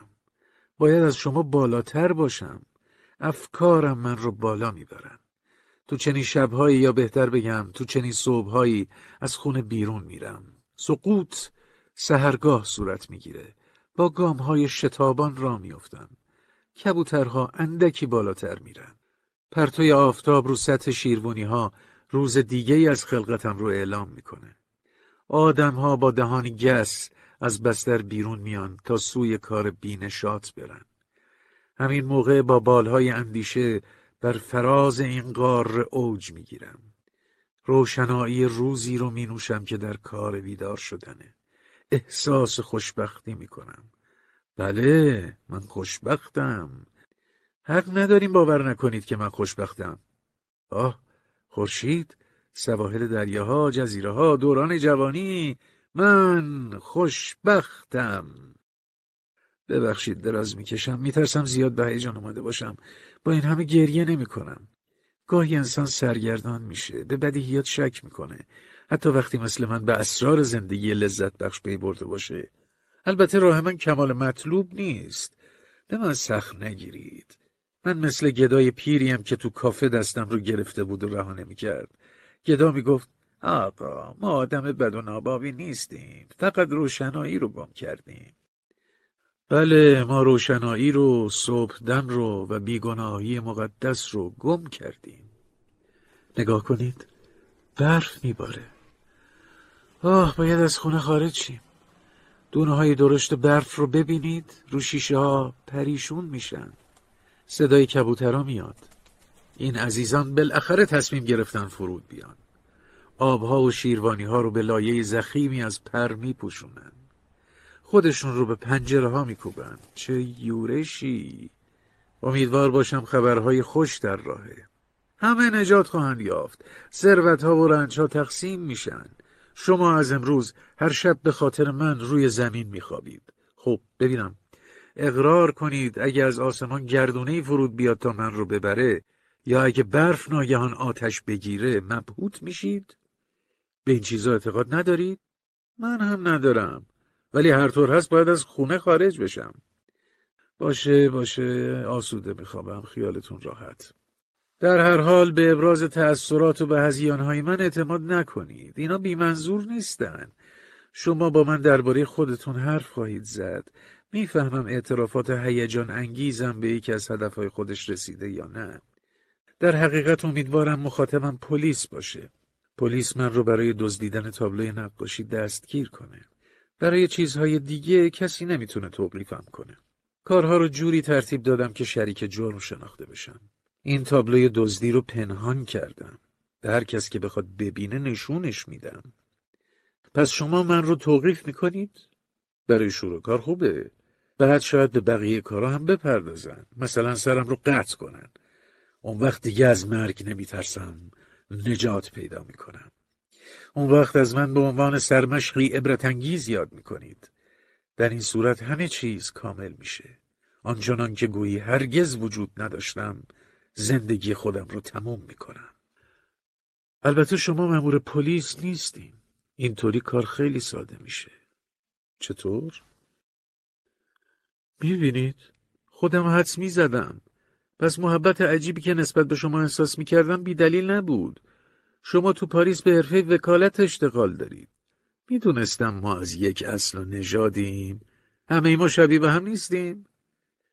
بدون اینکه روی سخنمون با کسی باشه مدام حرف می‌زنیم. همیشه در مقابل مسایل مشابهی قرار می‌گیریم. حتی اگه جوابشون رو از قبل بدونیم.